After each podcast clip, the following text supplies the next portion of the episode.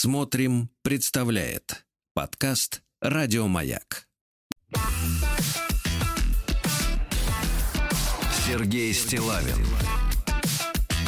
и его друзья на маяке. Э, Примерно так. Здравствуйте, Владик. Доброе утро, Я вас Сергунец. вижу сейчас лично. И я вас, кстати, тоже очень четко вижу. Э, да, а- нет, Это надо говорить редкая удача. отчетливо, отчетливо. Редкая удача. Да. Ну что ж, товарищи, сегодня у нас вторник, сегодня у нас э, лето начинается по плану. Поздравляем Я всех, лично да. начал лето сегодня с утра, да.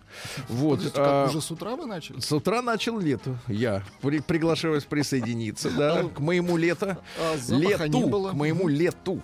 Хорошо. Я просто есть Джаред лето, Да, иногда да, да. путаю. Вот и вот сегодня масса праздников пришлось на этот день. Сегодня Международный день защиты детей. Вот, значит, надо разобраться от кого, от чего их защищать. Вот правильно? Вот. И сегодня после 9 утра у нас э, начнется партнерский эфир на платформе «Смотрим». Я перемещусь в другую студию, но на радио будет, буду тоже я, но также на платформе «Смотрим». э, Так что можете заранее установить у себя на смартфоне. Это бесплатно. Ну ладно. Значит, на тему детей пару слов буквально. Я вчера ввязался в очередную дискуссию. А дискуссия была такая, когда мы, собственно говоря, считаем, что ребенок появился на свет. Так. Потому что э, вот э, из, э, э, сказать, в одном из интервью, который дал э, значит, э, э, один из э, э, кли- как это сказать-то, священников Русской Православной Церкви, вот прозвучала мысль о том, что хорошо бы признать э, моментом появления ребенка саму беременность. Мгм. Вот. И я, честно говоря, вот э, набрал там у себя в Инстаграме, в остальных соцсетях несколько сотен на эту тему комментариев. Вот, где люди эту историю обсуждали. Я даже не столько говорил об абортах, которые прерывают эту жизнь, да, но и о медицинских и околонаучных экспериментах, да, когда, я так понимаю, не за горами уже э, появление человека из искусственной матки инкубатора. Вот, потому что мы же считаем ребенком, да, это человеком, э, будьте здоровы, Спасибо. опять же, э, будьте здоровы, да, кашлянул в кулак. Так вот, э, человеком считаем того, кто появился из мамы. А если человек появился, например, из э, искусственного вот этого, так сказать, инкубатора, да, то это кто? Это человек или нет?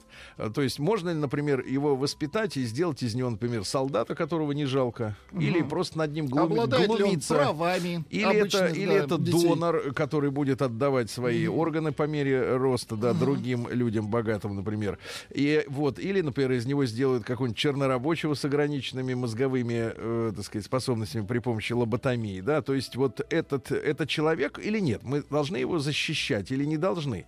И вот э, разгорелась дискуссия, конечно же, как обычно, да, э, и почему-то в ней очень активно принимали участие женщины деторождательного возраста. Вот не, не- как правильно сказать? Детородного. Дет... О, спасибо. Вот, и по, по большей части красивые, да, которые э, понимают, э, вот у них в голове сидит, что ребенок отнимает красоту, молодость и силы организма, поэтому я, значит, вот, э, так сказать, ну, не буду лезть в эту тему, они, значит, стали против, начали сразу же в этой дискуссии гавкать на тему, что мое тело, что хочу с ним, то и делаю. Но тут ведь, ведь два каких момента есть интересных, ребята, для такого размышления, да. Во-первых, э, женщина сама по себе, без искусственных манипуляций, в частности, со спермой, я подчеркну это слово, она не может стать мамой. То есть э, беременность не может в женщине начаться сама по себе. Ну, нет, мы, конечно, знаем о непорочном зачатии, но не будем трогать святое. Мы говорим о реальных людях, так сказать, вот тех, которые среди нас.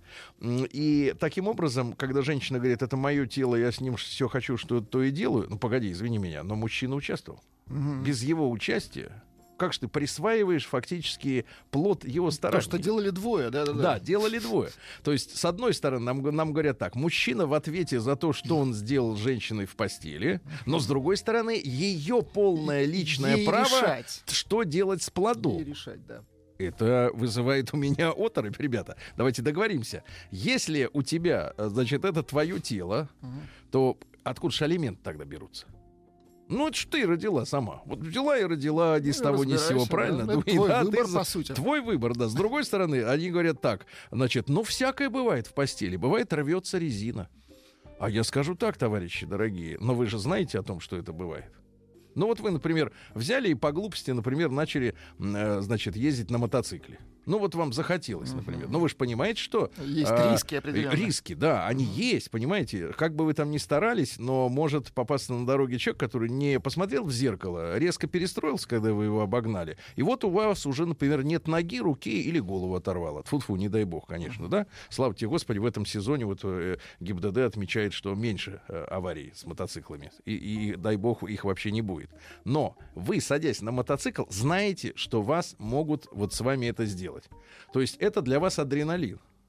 Понимаете? Мгм. Вот. И говорить, что я занималась сексом с мужиком, а он несет только ответственность, или мы оба несем, но он тоже за то, что там что-то порвется, ну так надо же нести тогда эту полностью эту ответственность, понимаете? И поэтому я, значит, говорит, она залетела. Мгм. Нет, ты залетела, потому что ты хотела заниматься сексом, понимаешь? И, и ты знала о том, что эти, эти риски существуют, и фактически ты их проигнорировала, потому что не хотела, так сказать, э, стать мамой, да, допустим, не планировала, не рассчитывала и так далее. То есть вот вопрос этой, во- вопрос этой ответственности, да, вот друг э, э, мужской, женской, это все стоит на поверхности, это все надо обсуждать. Но невозможно заявлять громко, это мое тело, я вы- вычищаться в абортарии буду по собственному усмотрению, да, и с другой стороны говорить, что отвечает за беременность мужик, и он должен платить алименты. Давайте так. Значит, э, либо мы э, несем солидарную ответственность, да, э, и тот, и другой, и по закону, чтобы у нас, например, хотя бы, да, э, в, так сказать, э, в абортаре принимали женщину с подписью двух лиц. Ее самой и мужчину, который дал ей сперму Который без да, да. которой не получилось бы ничего у нее, и никуда бы она не пошла, да? Либо мы тогда говорим, мужик вообще не при делах, и отменяем систему алиментов.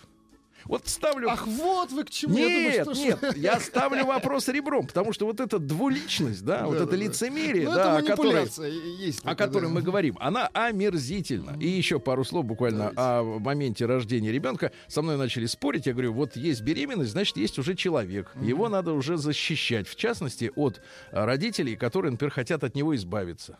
В частности.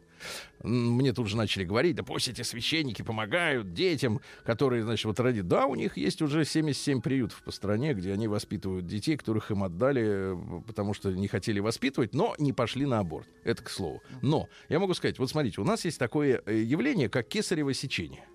И мы знаем, что бывают детки, которые там и на восьмом месяце их э, достали из мамы, и на седьмом, а иногда мне писали там люди и на шестом, да, вот. И но датой рождения официально по документам считается вот дата хирургической операции. Да. Как достали, так, значит, он типа родился. Хотя, на самом деле, он родился бы через два, через три месяца, через месяц, да, в установленное, ну, если бы все шло по плану, э, так сказать, э, сроки, да. То есть может человек, оказывается, и быть э, извлеченным из утробы мамы, и тут же по документам оказаться родившимся. А если бы это кесарево сечение не сделали, он все еще считался бы плодом, который не человек. Понимаете? Я же не агитирую ни за то, ни другое. Я вот ставлю вопросы. А вопросы э, вот расставляются вот, эти, вот этими фактами. Да? И мы сегодня в День защиты детей должны об этом подумать. Э, вот, например, на Востоке, в Японии, да, есть традиция, ну, понятное дело, что она отмирает под, под влиянием западных И э, Корее, тенденций. по-моему, да, да, да. традиция. Традиция считать э, человеку прибавлять 9 месяцев к дате рождения. То есть у них ментально человек родился уже вот он... Как только, да, сказать, его как только стало он стал. чуть-чуть видно. Потому что я вот разместил вчера очень любопытные фотографии у себя там в соцсетях, где мужчина-фотограф, э, ну, при помощи, видимо, каких-то спецсредств, да, фотографировал вот развитие плода. Очень такие трогательные фотографии. И, например, на 18-м, на 18 день с момента зачатия э, уже зафиксировано камерой биение сердца. Сердце уже бьется, ребята, никуда от этого не деться. И мы можем, конечно, бесконечно отмахиваться от этой проблемы, да, говорить, что мы не хотим связываться вот с горлопанищами на эту тему э, защитниками абортов, например, да, или другими. Ну, у нас всегда найдется причина для того, чтобы не- э, нервы свои сберечь. Мгм. Но проблема-то остается. Вот, э, это же мы с вами все рождены, правильно?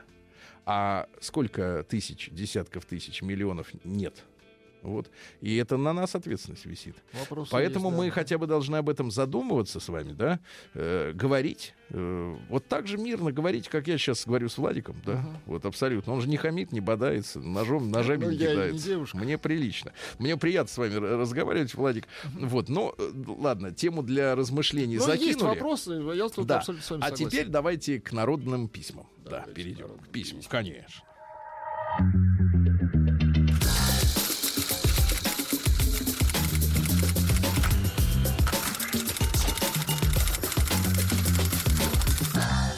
Приемная нос.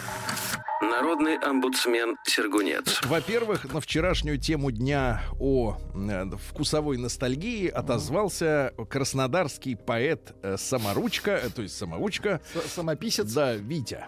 Вот, ничего так. больше о нем не знаю. Витя, ну напиши о себе, расскажи, По- побольше. как ты, что ты, где ты. Значит, можно фотографию приложить, но без- не в купальнике. Как пожалуйста. ты вошел в этот бизнес, Да, расскажи. да, да. И вчера мы, помните, да, говорили о том, что у людей есть вкусовая ностальгия. У молодняка, которого зачем-то исследовал Сбер, мы от этого исследования, у них там на первом месте хуба-буба. Очень им хочется пожевать. Но мы в 90-е уже, так сказать, вынуждены были работать, поэтому нам не до этого Хотелось было. просто пожевать. Э, Хотелось вообще сожрать что-нибудь, да, какую-нибудь вонючую американскую сосиску э, с дошираком. Вот. Ну и, соответственно, э, да. Так вот, э, отозвался следующим стихотворением. Э, Я бы сказал, это шестистрочие. Ши- Шестистрочие. Дорогие друзья, диссиденты, совочки, раньше были моложе вкусовые сосочки. Были очень упругие перепоночки уха и остры по собачьи рецепторы нюха. Мышцы глаза проворней управляли зрачочком, и ходили мы все с пионерским значочком. Ну, замечательно. Ну, вот видите. как. Витя, спасибо. Прием корреспонденции круглосуточно. Адрес стилавинсобакабк.ру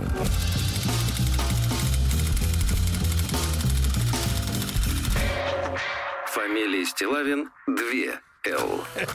Комментарии есть, но попозже. А, получил от квадратки письмо. Помните, мы на прошлой неделе э, как-то зашла у нас э, тема э, о том, кто кому родной человек, и квадратный написал о том, что не считает жену родным человеком. Да, да, да. Он все свое наследство переписал на родственников всех, кроме жены, короче. Да, потому что она ему никто. Никто. Да Она ему- подлец он, подлец. Да, да. И вот э, Дмитрий, э, он же Митя. Дмитрий, Мгм. решил объясниться. Доброе утро, Сергей Валерьевич. Хочу пояснить, почему я не считаю свою жену настоящим родственником. Настоящее слово взято в кавычки. Считаю, что родственник от слова род. Род. Мгм. Не род, а род. Разное. Э, значит, э, с- самый мой близкий и настоящий родственник — мама. Она меня родила. Род, опять же, большими буквами. Э, продолжив род. Да и фамилия у нас общая с мамой. У них с мамой. Но ты не забывай, Митя, у мамы-то девичья другая. Понимаешь? Конечно. Так что у вас с мамой одинаковая фамилия, но отцовская. Митя, а вот сразу с- во- вопрос к тебе. А вот ты же тоже собираешься, наверное, про- м, свой э, род продлевать? А как, как ты Нет, вот... давайте так, как ты- продлевать будете? Да-да-да, ты вот с мамой его собираешься? сказать? Продлить. Да, продлить. Дальше. У меня мало родственников осталось. Мама, ее двоюродная сестра с дочкой. Жена у меня, конечно, хорошая, правильная, но я не считаю ее родственницей. Потому что пока у нас нет детей, род мы, соответственно, не продлили. Вот вам он А, отвечает. вот, то есть детей нет, Да. поэтому она не И тем самым мы не породнились. То есть они имитируют породнение регулярно. Пока нет детей, не Вот. родственники. Она даже не взяла мою фамилию. Ах, вот, вы видите, Да, постепенно да, да, да, вот... да. Вскрывается, вскрываются эти- гнойничок, да. Мгм. Она даже не взяла мою фамилию, сославшись на трудности с переоформлением документов. Как только она родит, Мгм. как только, мы все как бы не Мы знаю, все ждем. при- предвкушении, Мгм, все ждем. то сразу станет для меня главным настоящим родственником. Ах, вот оно что! Надеюсь, вы меня поймете с уважением квадратка. Дорогой квадратка, мы Обиженный понять... Квадратка, Нет, мы обиженный. понять можем всех. Конечно, нет, надо сказать следующее. Конечно, для мужчины, э, который не просто рожден э, в нормальной традиции, но традиция, понимаете, у нас такое время принято все традиции, так сказать, э, обгадить и сказать, что это все пережитки прошлого. Но действительно, женщины должны это понимать. Э, Те, кто не понимает, им надо немножко э, подкачать э, интеллект. Извините. Вот. А Они должны понимать, что для мужчины оскорбительно когда женщина отвергает э, фамилию мужа. Да, она может быть, э, конечно, если у мужа фамилия типа Гитлер, то это плохо. Вот тогда обоим надо что-то менять, что другое. Вот да. таких фамилий Но- очень мало. да, таких фамилий немного, да. В основном, они, в основном у нас все приличные, хорошие фамилии. Вот. И женщине надо понимать, это не просто формальность. Так. Я понимаю, что для вас да. Для вас да. Но для мужчины это знак. Понимаете, да? Знак следующий. Раз вы не хотите менять фамилию, значит, вы не уверены в продолжительности этого брака, потому что Абсолютно обычно, точно. обычно идет отговорка такая. Ну, что мне опять менять эти документы? Чем мне не менять-то их? Но сколько раз ты, девочка, хочешь в жизни поменять свои документы? Давайте определимся с этим, да, во-первых. Значит, вы даете сразу мужчине понять, вы несерьезно относитесь к этим Это первый отношениям. звоночек очень неприятный. Да? Да, и это не гордыня мужская, а именно сигнал о том, что вы несерьезно относитесь к этим отношениям, не, не полностью, так сказать, э, верите в этого мужчину, рассчитываете на него не полностью, да, и так далее и тому подобное. Поэтому, э, А в общем-то... Квадратко, в свою очередь, решил бить ее как-то материальным рублем. Да. А квадратка, соответственно, он что говорит? Вот, да, значит, когда она мне родит, тогда и станет лишу. она А, родной. Ну, вы знаете, да, э, так сказать, э, э, искривления психического сознания, они разные имеют, приобретают формы. Тут ведь, понимаешь ли, и- и, Дима, тут такая история. Если жена знает, а послушав наш подкаст, она, конечно, об этом узнает, и ты получишь как следует. А может, тебе не дадут, вот, наоборот, получить что-нибудь. А может, наоборот, возьмут твою Да, фамилию? Да, да, да. То, но, понимаешь, Дима, тут история такая. Женщина в этой ситуации имеет право, раз ты ее не считаешь, да, сказать, что ах, вот в чем дело. Так вот причина, почему я не хочу от него родить, например. То есть вот, э, п- знаете, что главное? Пре- претензий друг к другу у мужчины и женщины дофига. Вот. Вопрос в том, что э, нам всем не хватает немножко терпения, Ну, э, конечно. кротости, вот, э, сочувствия друг к другу. И, и на самом деле все это укладывается в одно слово любовь.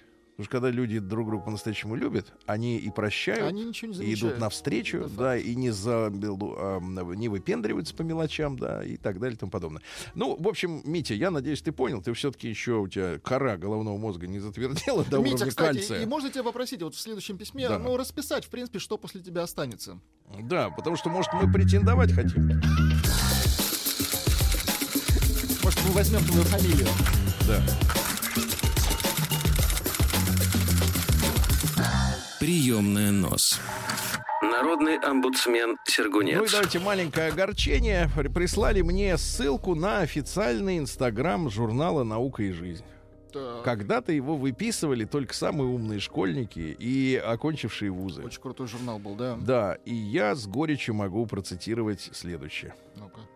Под, осо- пи- под осознанностью, пишет журнал «Наука и жизнь». Вот это меня очень сильно огорчило. Под осознанностью понимают умение крайне внимательно переживать все, что с тобой происходит, умение концентрироваться на текущем моменте, не отвлекаясь на мысли о прошлом или будущем. И теперь главная фраза. Еще говорят. Такая фраза для научного журнала отличная. Кто говорит? Да, кто, где, кому, как, зачем. Еще говорят, что осознанность помогает воспринимать свои переживания как таковые, без попытки объяснить, что это значит и как на это следует смотреть. Да как му- муть, можно, муть. как можно переживания воспринимать без попытки их объяснить? Почему об этом пишет журнал Уважаемый «Наука и жизнь»? Да, почему? Куда мы идем? День дяди Бастилии пустую прошел. 80 лет со дня рождения. Ух ты, а ей уж 80.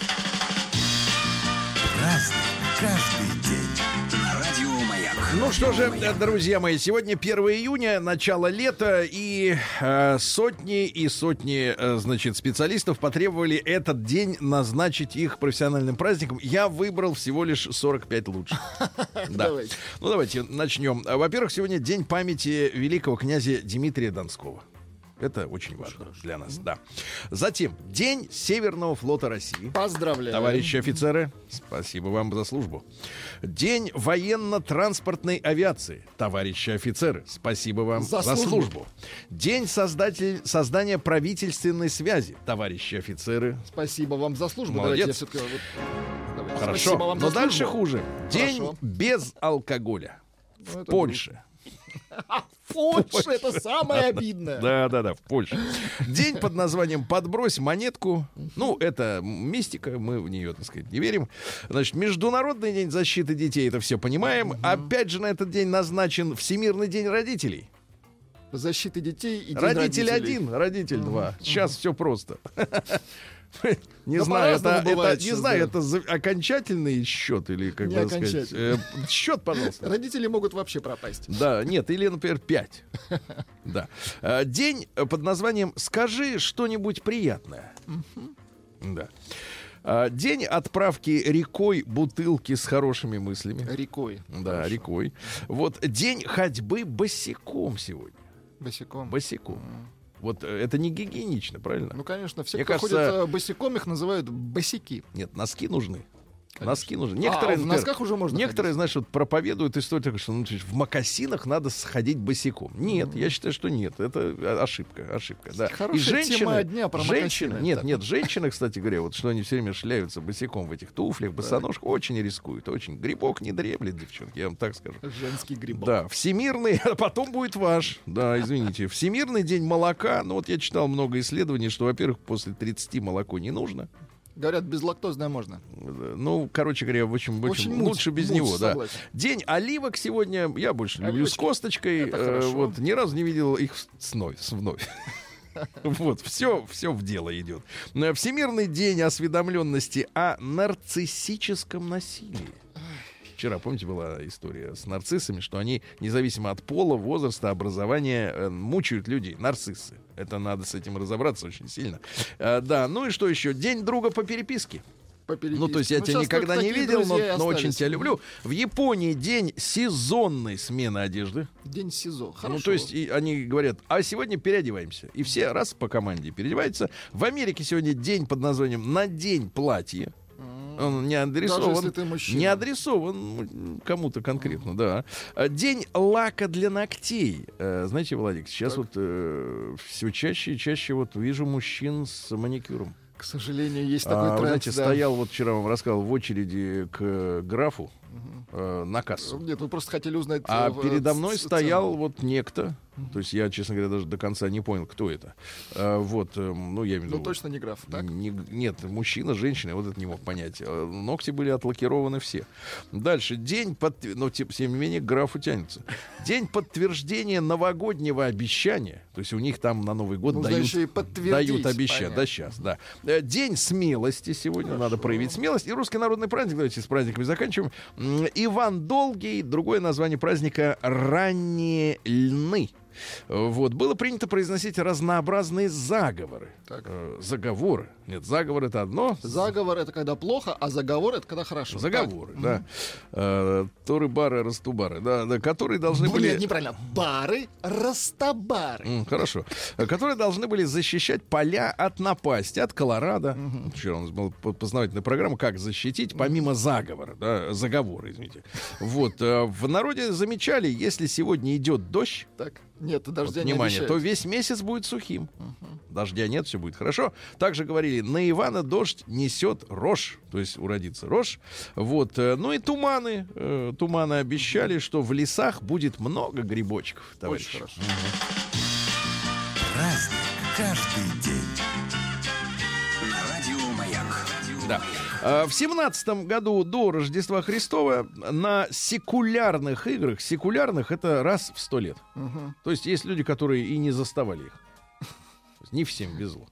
Да, а, значит, римский принцепс, ну, начальник, э, Август отметил начало новой эры, эры всеобщего мира.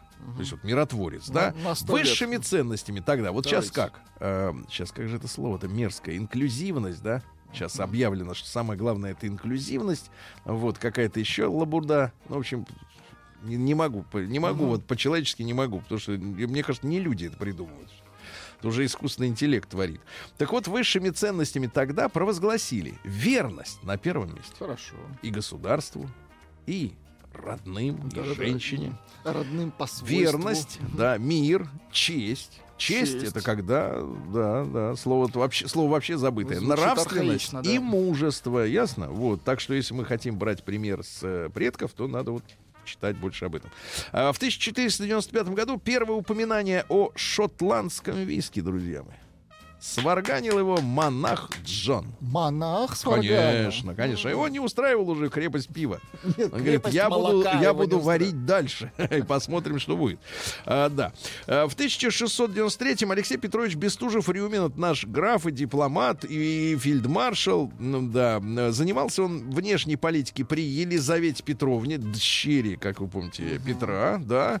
Вот. Ну и, соответственно, э, дело в том, что было же у нас два, на самом деле, главных. Берон да Астерман. Мгм. То есть вот немчура, да, которая сюда приперлась, значит, и вот это руководил всем. Ну и, соответственно, Берону нужен был такой ловкий человек, как Бестужев. Лавкач. Да, Э, да. Ну и в благодарность за это Бер- Бестужев содействовал в назначении Берона регентом Российской империи на время малолетства. Ан- И Анна Антонович, помните, тоже замученный мальчик э, маленький. Да. Ну а когда Берон пал, э, с падением пострадал и Бестужев, его тоже посадили в Шлиссельбургскую крепость. И, несмотря на старания запутать его, вот, он оправдался. Ну вот, все показал, чеки, все. Вывернулся. Да, да. Да. А, ну и, соответственно, его освободили, лишили должности, э, всех должностей лишили. Ну Вот. Ну и что? э, Дальше-то что происходило? Ну, а потом на бабки оставшиеся доживал. Вот такой. вот. То есть помощник э, Берона. Мгм. А в 1745-м э, крестьянин-раскольник Ерофей Марков близ озера Шарташ в окрестностях Екатеринбурга обнаружил первое в России месторождение рудного золота. Какой умница. Да, да, да, да, да. Ну что значит раскольник? Э, Ну, Скорее просто- старовер. Старовер, да. Да, да, да, что-то раскольник. В 1780-м родился Карл Клаузевиц, это немецкий военный теоретик. Э, У него заслуга-то какая? Он изучал войны, составил большую книжку «Как надо воевать». Ага. Ну, то есть стратег такой, да-да-да. Э, Так вот, цитаты следующие, ребят. То это, потому что ими пользуются а, сейчас маркетологи. То есть сегодня маркетологические войны, да, маркетинговые, они построены в том числе и по мотивам клаузевицевских вот Ага. этих измышлений. Завтра заключается в сегодня. Будущее создается в настоящем. В то время, как вы безумно уповаете на будущее, оно уже выходит изуродованным из ваших ленивых рук. Очень хорошо. Вот. А что нам вот это вот э, пишут э, в журналах э, как бы о науке? Говорят, что надо сосредоточиться только на сейчас, не думать о прошлом и будущем. Вот и сидите, да, за вас другие все Мне нравятся придумают. статьи типа 10 причин, 15, э, э, дв- 12 свойств и вот это. Да. Отвратительно. Почему надо? Да-да-да. Да. Почему надо и что сделать? Сражение — это не столько сокрушение воинства врага, сколько сокрушение его мужества. То есть вообще сейчас львиная доля, конечно, усилий на подавление воли к сопротивлению потратится. конечно. да, мы это видим.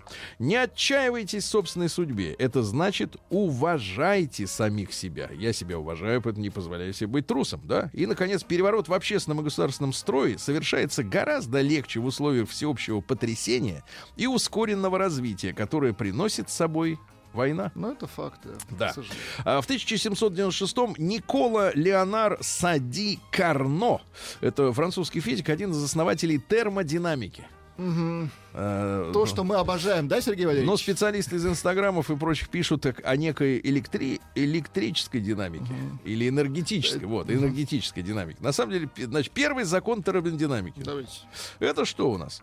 Э, Значит, это э, обобщенный Это закон, закон, сохранения энергии для термодинамических процессов. А вот какие термодинамические процессы вы вот, в принципе, Ну, Вы слушайте, ну, вы понимаете? мясо жарите, это термодинамический Правда? процесс, конечно. То есть стейк это, ну, чувствую, это что... наука. Чувствую, что да, по науке. А, да. Сегодня в 1801 году Брайм Янг родился. Это последователь основателя мормонской церкви Джозефа Смита. Кстати, говорят, что на постсоветском пространстве очень много, э, так сказать, работает представителей этой организации. Да-да-да. Вот. Э, Ну а что они? Они считают себя восстановленной раннехристианской церковью. То есть потом были искажения, а они типа вернулись, э, так сказать, к истокам. истокам. То есть вот самые, самые честные это они. Самые. Хорошо. Да, да, да. Вот, они отказываются от употребления алкоголя, кофе, чая, табака. Э, моральный кодекс содержит закон о целомудрии. Скажите, а вот от еды они не могут отказаться еще? Вот, э, против гомосексуалистов. А, Что? А, что Это для них и есть еда, я понял. Нет, еда это, это пища.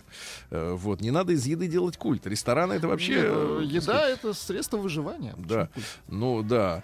Прихожанин обязан, обязан жертвовать 10% от своих доходов, 10. ну, видите, да, всем мужчинам в возрасте от 19 до 25, если им позволяет здоровье, вот, предлагается добровольно послужить в качестве миссионера два года. Помните, наш вот был у нас Тим? Служил. В Он- Казахстане. Но он служил дру- другим, Ну, знаешь, вот, другой организации. Мне кажется, так. вот э, Близко, знаешь, да? может, названия, может, и разные, а вот тема, мне кажется, одна. В 1804 году Михаил Глинка родился, наш композитор. Вот, звали его Мимозой в детстве. Он был недотрога. Давайте-ка нам давайте, э, Глинку. да, да. Я помню чудное мгновение, передо мной явилась ты. Достаточно, достаточно. Бурные отношения а, были у него у Глинки с Катенькой Керн, с дочерью э, Музы Пушкина. Да, да, да. Понимаете, да? Вот. Быстро переросло все в любовь, да. Оставил свою жену, э, товарища Иванову, Вот. А с Керн э, отношения продолжили развиваться, но вскоре, к сожалению, э, Катенька заболела, переехала к матери. И вот весной 1840 года композитор постоянно навещал Екатерину. И именно тогда он написал вот И этот напевал, романс. давайте Да. напевал. Помню чудное мгновение Да. передо мной. Да, ну и в результате этих посещений Екатерина забеременела. Ну, логично. Вот. э, Глинка, соответственно, начал бракоразводный Я процесс. помню чудное Да. мгновение. А уличил свою жену в, в тайном венчании с Корнетом. День дяди Бастилии пустую прошел. 80 лет со дня рождения. Ух ты, а ей уж 80. Разный, каждый Так вот, друзья мои, забеременела наша Катя. Помню. Да-да-да. И тут оказалось, что жена-то тайно венчалась с Корнетом Васильчиком. Представляете? Да, да, да, да, да. Ну вот, э, ну и, соответственно, этот факт давал Екатерине надежду стать женой официальной композитора, да. Михаил Иванович также был уверен, что дело решится быстро, и он женится, но судебный процесс принял неожиданный оборот. Так. Вот, не пропускал ни одного заседания, а дело затянулось. Э, Екатерина постоянно плакала, постоянно. Требовала от Михаила Ивановича решительных действий. Он говорит, да как же я на суд-то надавлю? Вот, и он решился, дал э, значительную сумму на освобождение от внебрачного ребенка. Какой ужас. То есть она плакала, плакала, и он дал ей денег, чтобы избежать Жесть. скандала. Она, значит, уехала на Украину для перемены климата, якобы. Через год вернулась в Петербург. Глинка все еще разводился. Я помню Да. Так. Да, да, да. Но говорит, что уж не было прежней поэзии. Естественно. Я помню. Да, помню, остались Он одни воспоминания. помнил, и всё. Вот, летом 44-го заехал, простился, да, а, а развод получил еще через два года, но связывать себя узами брака побоялся и умер холостяком, да. Цитаты из товарища Давайте. Глинки. Э, ну, во-первых, вот ваша, Я помню. достаточно. Чтобы красоту создать, надо самому быть чистым душой. Вот это хорошо. А это применимо, кстати, к сегодняшним произведениям так называемого современного искусства. Видишь мазню, значит, по, не понимает, что за автор, да. А сегодня у нас в 1844-м Василий Дмитриевич Поленов родился. Вот Поленовщина, вы понимаете, да, знаменитая. Светотень, да, да, да, да. На Оке замечательный дом, там проходят э, фестивали, и художники, Поленовцев. пирожки, да, поленовцы. Ой, это такие замечательные люди. В 1862-м м, рабство запрещено на всей территории США. Поздравляем всех Запретили. афроамериканцев. Да. Да, с освобождением. Скоро и денежки заплатят, наконец, большие. Но не тем, которых освободили. Эти-то, как бы, так сказать, да. А в 1869-м американский изобретатель, на самом деле вор из патентного бюро Эдисон, получил первый патент на электрический регистратор голосования. Вот хорошая штука. Она очень пригодилась в прошлом году. Да, да, да. Да. В этот день в Киеве первый э, пущен трамвай электрический в 1892 году, да. Анатолий Аркадьевич Благонравов в 1894 наш ученый и генерал-лейтенант артиллерии, он изучал баллистику, э, и в послевоенные годы он исследовал верхние слои атмосферы при помощи ракет, э, вот, и включались э, туда, в эти исследования, запуски живых существ. Круто. То есть он тут занимался, да-да-да. Вот, сегодня э, в 1920 году родился Давид Самуилович Кауфман, ну, потом он стал Самойловым, вот, э, поэт. Давайте я вам, э, так сказать, э, прочту. «И всех, кого любил, я разлюбить уже не в силах». Красиво. Очень хорошо. Молодец. Да, да, да. Вот. э, В, 1800, э, в 1922 году открыта первая в Советском Союзе международная авиалиния. А теперь внимание. Москва-Кёнигсберг. То есть сегодня это внутренние линии наши, да. А в 26 году Норма Джин Бейкер Мортенсон. Кто? Она. Это кто? Ну, Ма- Мэрилин. Монро. Есть? Поют, поет чуть, нет? О, поет, но что-то я не Ну, вижу. А Ивона Бела в бою. Хочу, чтобы ты меня отлюбил. Я перевожу. Да. Во-во, да. И дальше так, да. Цитаты такие. Ут, однажды утром вы просыпаетесь. Парня нет, саксофона нет. Осталась только пара носков и пустой тюбик из-под зубной пасты. Вот кто Вот, испортили, да. музыканты. Дальше. Саксофонист, да.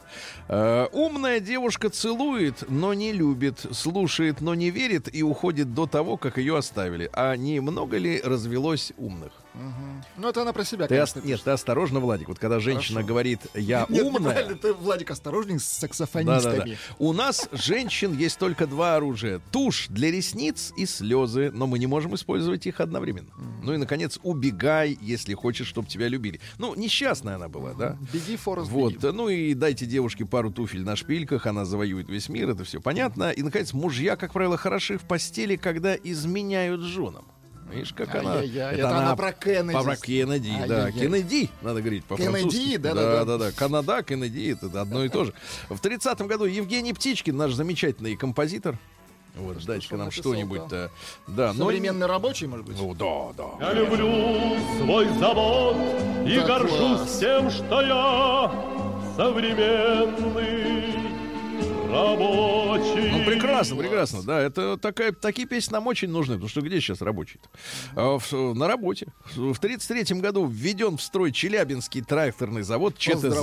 Да, да, да. Кстати, э, столько проехали изделия этого завода, что могут покрыть вот этим расстоянием 600 раз от земли до солнца. Понимаешь? Вот какие машины, да. Сегодня в Англии ввели экзамены на право управлять автомобилем и одновременно номера в 1935 году. До 1935 года можно было кому попало ездить, да. Морган Фриман, американский актер. Слушайте, он в миллиарде фильмов снялся. Да-да-да, даже не знаешь, где не снялся. Если ты сдашься, то через тебя переступит. Но если продолжать бороться, то кто-то обязательно подаст руку. Мгм, Подаст. Ну, это всё. умный. Значит, в 42 году Владимир Александрович Грамматиков, наш кинорежиссер, он снял «Усатого няня». Да. Да, в том числе. Вот, э, в Мексике законодательно запретили сиесту в 44 году. Но мне кажется, это... А какие проблемы с сиестой? Да. все спокойно Какая отдыхают. пр- проблема выпить в обед, да? Да, в 50-м Том Робинсон, э, америка- американский бас-гитарист и вокалист Том Робинсон Бенд.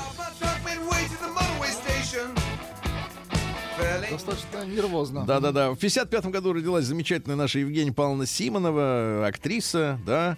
Ну, конечно, и в бой идут одни старики, и принцесса из обыкновенного чуда. И сейчас вижу ее и порой и в сериалах, и в фильмах. А, вот. Но актер старой классической советской школы, в хорошем смысле этого слова, да, замечательный. А, Сегодня индейцам в 60-м году в Канаде предоставили право избирать. Наконец. Понимаете, да-да-да. Вот, э, в 61 году в США заработала первое стерео FM радио. Стерео То есть сегодня году? 60 лет э, стереорадио. Да, потому что они обычно, в принципе, могут и слушать моно. Моно могут слушать, да. Э, Сегодня у нас э, также Джейсон Донован, э, австралийский поп-певец. Есть Помните такого? Это он с Кайли Миноуг, да. Да-да-да. Но там была такая проблема. Он признался, что он любит женщин, и геи обрушили его карьеру, так сказать, в. Австралии, да. И в 73 году родилась Хайди Клум, которая сейчас э, замужем за э, мужчиной из Токио Хотель, на 16 лет младше. Говорит, счастлива, не могу вообще, Да очень безумие. нравится. И вам всем желаю.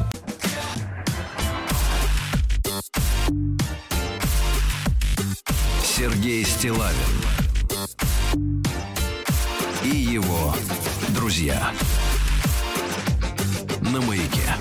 Ну что же, э, дорогие друзья, сегодня день защиты, э, понимаете, да? А, От кого? Защиты и самозащиты детей.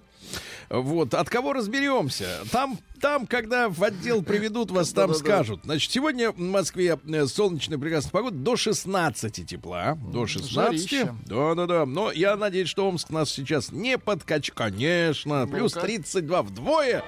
Жарче вдвое. Берет свое.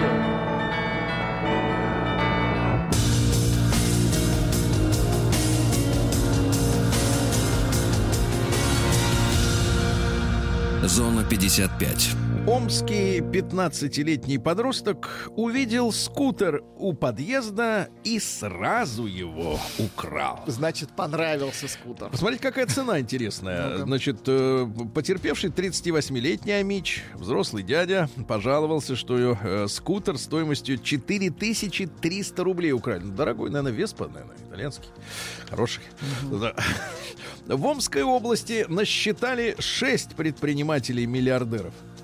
Шесть. Шесть. Да, да, да, да, да. Смотри, все богатее и богатее становятся миллиардеры, да. А В Омской области молния обеспечила, э, извините, обесточила, это разные глаголы, обесточила целый поселок.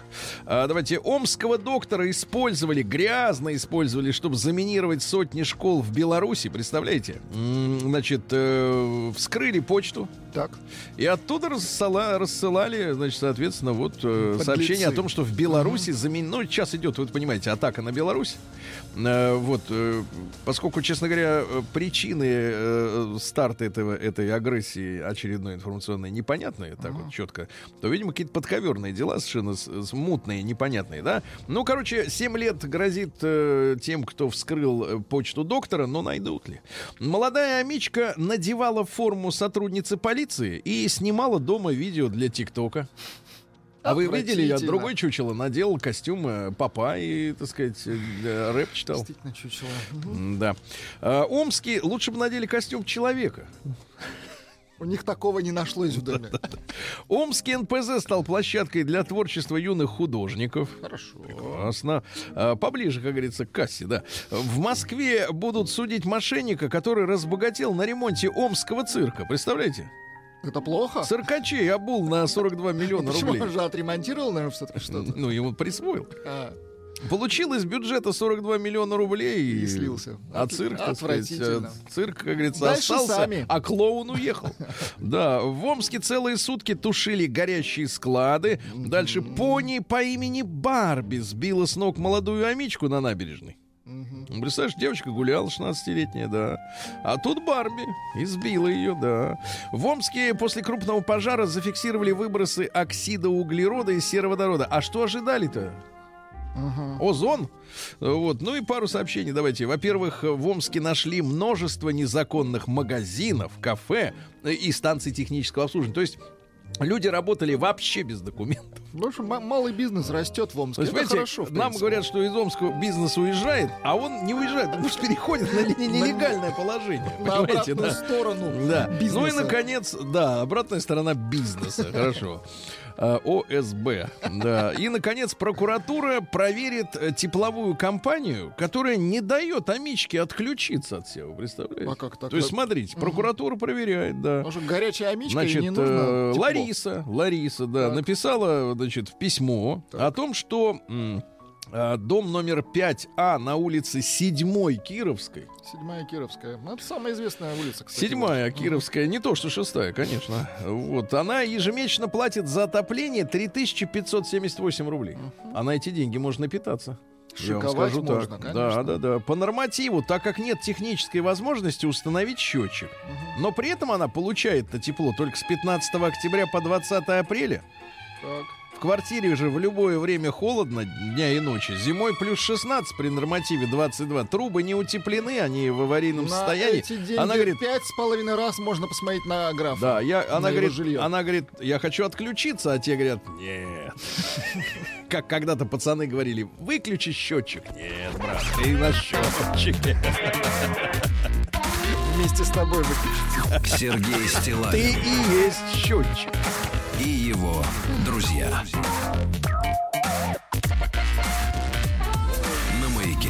Ну что же, а давайте о хорошем. Во-первых, синоптик рассказал, каким будет лето в Москве. Умеренно теплым, сказал наш друг Евгений Тишковец. Осадков будет э, немного ниже нормы. Немного. Осадков ни много ни мало. Немного Будет ниже, тепло. немного выше, но, в общем, ни о чем, да. А у Буханки, э, это машина, которая Ста- старенькая. полнопривод- полноприводная, да, полноприводная. Ну Вот, то появится климат-контроль. Ну, замечательно. Очень хорошо. Я тут Замечательно. понял, зачем на автовазе хотят э, убрать вес, Веспу, э, Весту, извините. Так, почему хотят? Вот, э, и поставить все, все на рельсы французских этих, э, ну, разработок. Потому что, когда проектировали Весту, не запланировали, например, э, что как они там будут проводку вести всяких разных ухищрений, например, адаптивного круиз-контроля А, и так далее. И вот из-за этого вот столько усилий, столько усилий, Господи Иисусе. Жаль. А, Космический мусор повредил МКС. Ну, кто-то немного и выкинул, выкинул. МКС. Я видел вот в фильмах наших, там постоянно ключи гаечные выкидывают еще. Вот товарищи, ну, кто прилетел. бросает в космос? Ну, Вот именно, к тому и вернется. А, кинолог объяснил, что делать, если вам навстречу бежит собака. Давайте-ка посмотрим. Ну-ка, кинолог Голубев, что интересно. Ну, Я знаю, что делать, если навстречу бежит кот. Да. Значит, надо обучить детей. Для того, чтобы предотвратить несчастье, надо знать э, несколько правил, да. Во-первых, при первом знакомстве с чужой собакой ребенку нужно обязательно спросить разрешение у владельца, можно ли с ним пообщаться, Если погладить. владелец, так. Не нужно гладить собаку по голове. Ребенку необходимо объяснить основные сигналы, которые демонстрирует собака своим телом. Так. Вот, э, значит, э, самое главное, что в сообщении так и нет ответа на вопрос, э, что делать, если она на тебя бежит. Я предлагаю бежать ей навстречу. И рычать, и рычать. Э, В городе Выкса э, проверят школу, где первоклашку не отпустили в туалет. А мальчик описался. Вот что делается, а? Землю сегодня накроет выброшенное солнце облако плазмы. Плохо. Вообще, мне кажется, надо к солнцу обложить каким-то санкцией. Мне кажется, солнце задолбали. пора тушить. Да, задолбали. Пора выключать. Надо как-то убавить немножко, убавить. В режим эко. В общественной палате предложили ввести в России отцовский капитал. Браво! Так, есть фамилия человека, который так нас, о нас подумал. Эх, Рыбальченко. Вот Сергей Рыбальченко предложил, да, ввести в России. А теперь, внимание, Владик. Ну-ка. Ну-ка, выше голову. Ну-ка. Мацовский многодетный. много- Мацовский? Отцовский многодетный капитал ш- 639 тысяч 400 рублей. Да класс. Вот эта тема. В парке Лосиный остров появится тропа для прогулок босиком. Хорошо. А как же вот... э, Кто ж при- будет, приглядывать за обувью, вы хотели спросить? Вот, да, да. Идти-то с ней неудобно. Да-да-да. Да, да, да. Иногда кроссовки-то у людей бывают такие приличные. Дороже, чем весь парк. Да, институт Люмьера, это братья Люмьер, которые значит, э, собираются судиться с нашим программистом, э, который э, значит, пропустил их вот этот фильм «Прибытие поезда» и усилил качество до 4К. Я не су- судят. А эти упыри с ним хотят Слушай, а они судиться. что, живые еще? Люмьеры? Нет, они не живые, а, А, брат, родственники. а вот, вот этот институт, он, понимаешь ли, Институт. наш Ширяев, наш программист. Ширяев, мы за тебя. Руки прочь от Ширяева! Более того, будет и в Да. 8К. Видео посмотрели уже 5 миллионов раз, представляешь? И тут эти проснулись чучелы французские. За собой смотрите там. Ширяева не трожь. Ширяев, давайте продолжайте работать дальше. Яндекс Такси а, запустит летом прокат электросамокатов э, в Петербурге, в Москве и в Казани. Ну, надеюсь, э, самокатов с ограниченной как- скоростью. уже. Да, да, да. А, хозяева, вот это ищем, товарищи. Хозяева отдали россиянину на передержку, ну, то есть э, По- м, 30 котов. На некоторое время. 30. 30. Вы с одним не можете совладать. я И пропали. И пропали. И пропали. Человек сидит, Очень у него 30 некрасиво. котов, а где люди? Все, нет людей, все.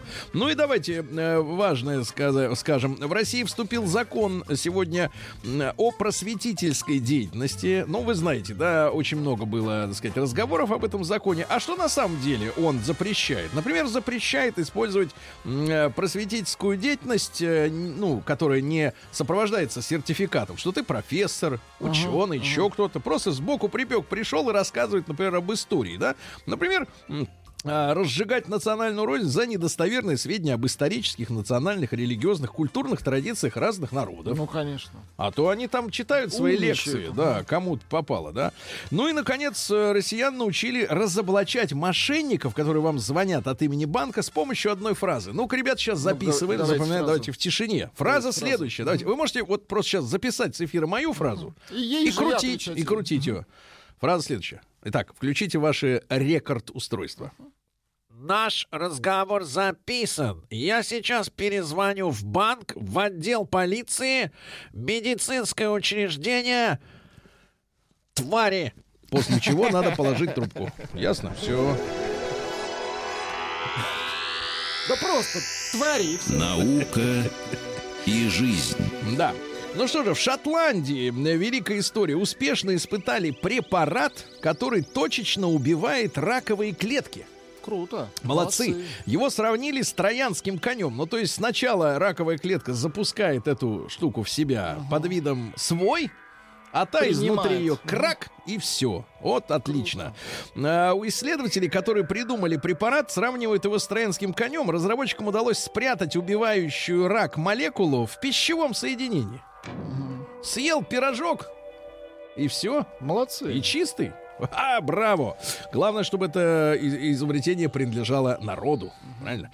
В Новой Гвинее нашли новый вид лягушек. Они называются шоколадные. Шокушка. Шоко. Да, аквариумы помогают, оказывается, справиться с тревогой и страхом. Ну, то есть те, у которых, получается, аквариумы, э, они справляются лучше, чем те, у кого их нет, правильно? Нужно срочно аквариум. завести. Можете скринсейвер включить, по Хорошо. крайней мере. Э, москвичи увидят солнечное затмение 10 июня, если будет хорошая погода. Во сколько, товарищи? В половине четвертого дня. Э, Значит, найдено морское существо учеными из Тель-Авива, способное к регенерации всего тела. Круто. То есть его съели, а он опять раз и этот самый и появился. Ну, только не пишут, достаточно остаться какому органу, чтобы восстановиться. Например, губы остались. И, так, уть, а, и все весь остальные. Военный беспилотник, вот это очень страшная, правильная музыка. А, значит, военный беспилотник впервые самостоятельно принял решение атаковать человека. То есть не оператор в э, А, колл-центре, А интеллект искусственный. а он сам понял, вот этого буду мочить. И не спрашивал разрешения этих операторов. Ну Нормально? дождались. Ну что, все? Да, как там это, Skynet? А, Восстание Да. машин, точно. Вот и все, ребята, да, запомните эту дату, 1 июня, да, ну то есть это в мае произошло, естественно. А В Афинах раскопали старинный горшок с проклятием, зря. Зря Да, да. В Китае ученые рекордное время сумели удержать э, в Токамаке, ну это вот э, си- э, термоядерный синтез, да, машина, э, разогретую до 120 миллионов градусов плазму. Раньше они там миллисекунды существовали, а эти удержали 101 секунду. Представляешь, Молодцы. больше минуты. Молодцы. Э, Древние сибирские охотники-собиратели назначили лося на роль проводника в загробный мир. За лося вот есть такой За лося тост, да? ответишь, да. Ну и давайте пару сообщений. А, Во-первых, э, мини- миниатюрный электромагнит помог выявить псориазные бляшки. Хорошо. хорошо. И генетики подтвердили повторное открытие, считавшейся вымершей более ста лет назад черепахи. То есть они сказали, эти, значит, вымерли, а это берет и всплывает. А? Шесть. Ужас. Черепаха Новости зомби. капитализма. Да-да-да. Мертвечина. Значит, э, в Вирджинии, гениальная новость, новость года. В Вирджинии собак и щейк полицейских досрочно отправили на пенсию из-за легализации каннабиса. Нечего больше искать. Вот им по- подфартило-то, а? Нет, они подфартило, брат. Они на гособеспечении были. А теперь все. А Макрон потребовал объяснения от американцев и датчан после сообщения о прослушке. Ну, они там и немцев слушали, и французов. Всех слушают. Не, друзей у них нет. Есть, э, так сказать, партнеры. В США для казни заключенных могут применить нацистский газ. Что, пропадать комментариев. запасом, да, видимо. ага. В Индии заключенные отказались выходить из тюрем условно-досрочно, так как в тюрьмах кормят, и там есть Неплохо врачи. кормят. Ну, по сравнению с тем, что надо самому зарабатывать, конечно, неплохо, искать, да? да, пропитание. Дальше, э, что у нас? э, В Китае семьям разрешили рожать третьего ребенка. Понятно. На рок-фестиваль в США продают билеты за 18 долларов тем, долларов тем, кто привился от коронавируса, а за 999 тем, кто не привился. О, Смотрите, какая. Давить. Ага. ага. А в это же время в Америке магазин головных уборов обвинили в антисемитизме Так. Из-за поста, ну, в, в соцсетях, о продаже значков с надписью «Не вакцинирован», которые очень похожи на нацистский знак позора, который заставляли евреев пришивать к своим пальто на гитлеровцы, помните? А теперь «Не вакцинирован», такой же значок, да? Какой он, желтого цвета, нет? Что интересно.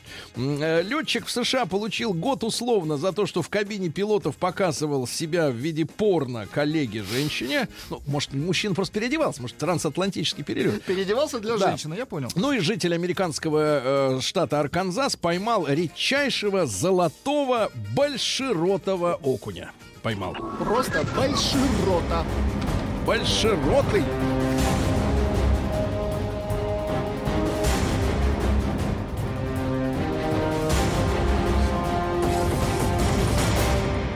Россия криминальная. Я вам обещаю, ребята, последняя новость будет сенсационная э, из криминальной России. А сейчас э, в целом под Перемью пьяного врача отстранили от работы. Хорошо. Свердловчанка за то, что э, дерево упало на машину во время урагана, отсудила у коммунальщиков 60 тысяч рублей. Ну, неплохо, неплохо. А женщина избила в Серпухове, Подмосковье. Ну, не ближнее, но, тем не менее, девушку за то, что та на улице целовалась с парнем. Да ладно. Нет, не парень с парнем. Не парень с парнем. 17-летнюю Настеньку избили. Школьница шла по улице, обнималась, э, целовалась. Это увидела женщина с тремя детьми. И закричала, ах Да ты что ж тварь! такое творится-то? тварь! И бить начала. Вот так же, да. Видите, как, видите, как нравственность блюдется хорошо. В Калининградской области задержали сына депутата, который сбил подростка. Ну, он сам подросток. 17-летний бил 14-летнего. А, Подросток бил подростком. Да, Это но тот, закона. тот не был сыном депутата.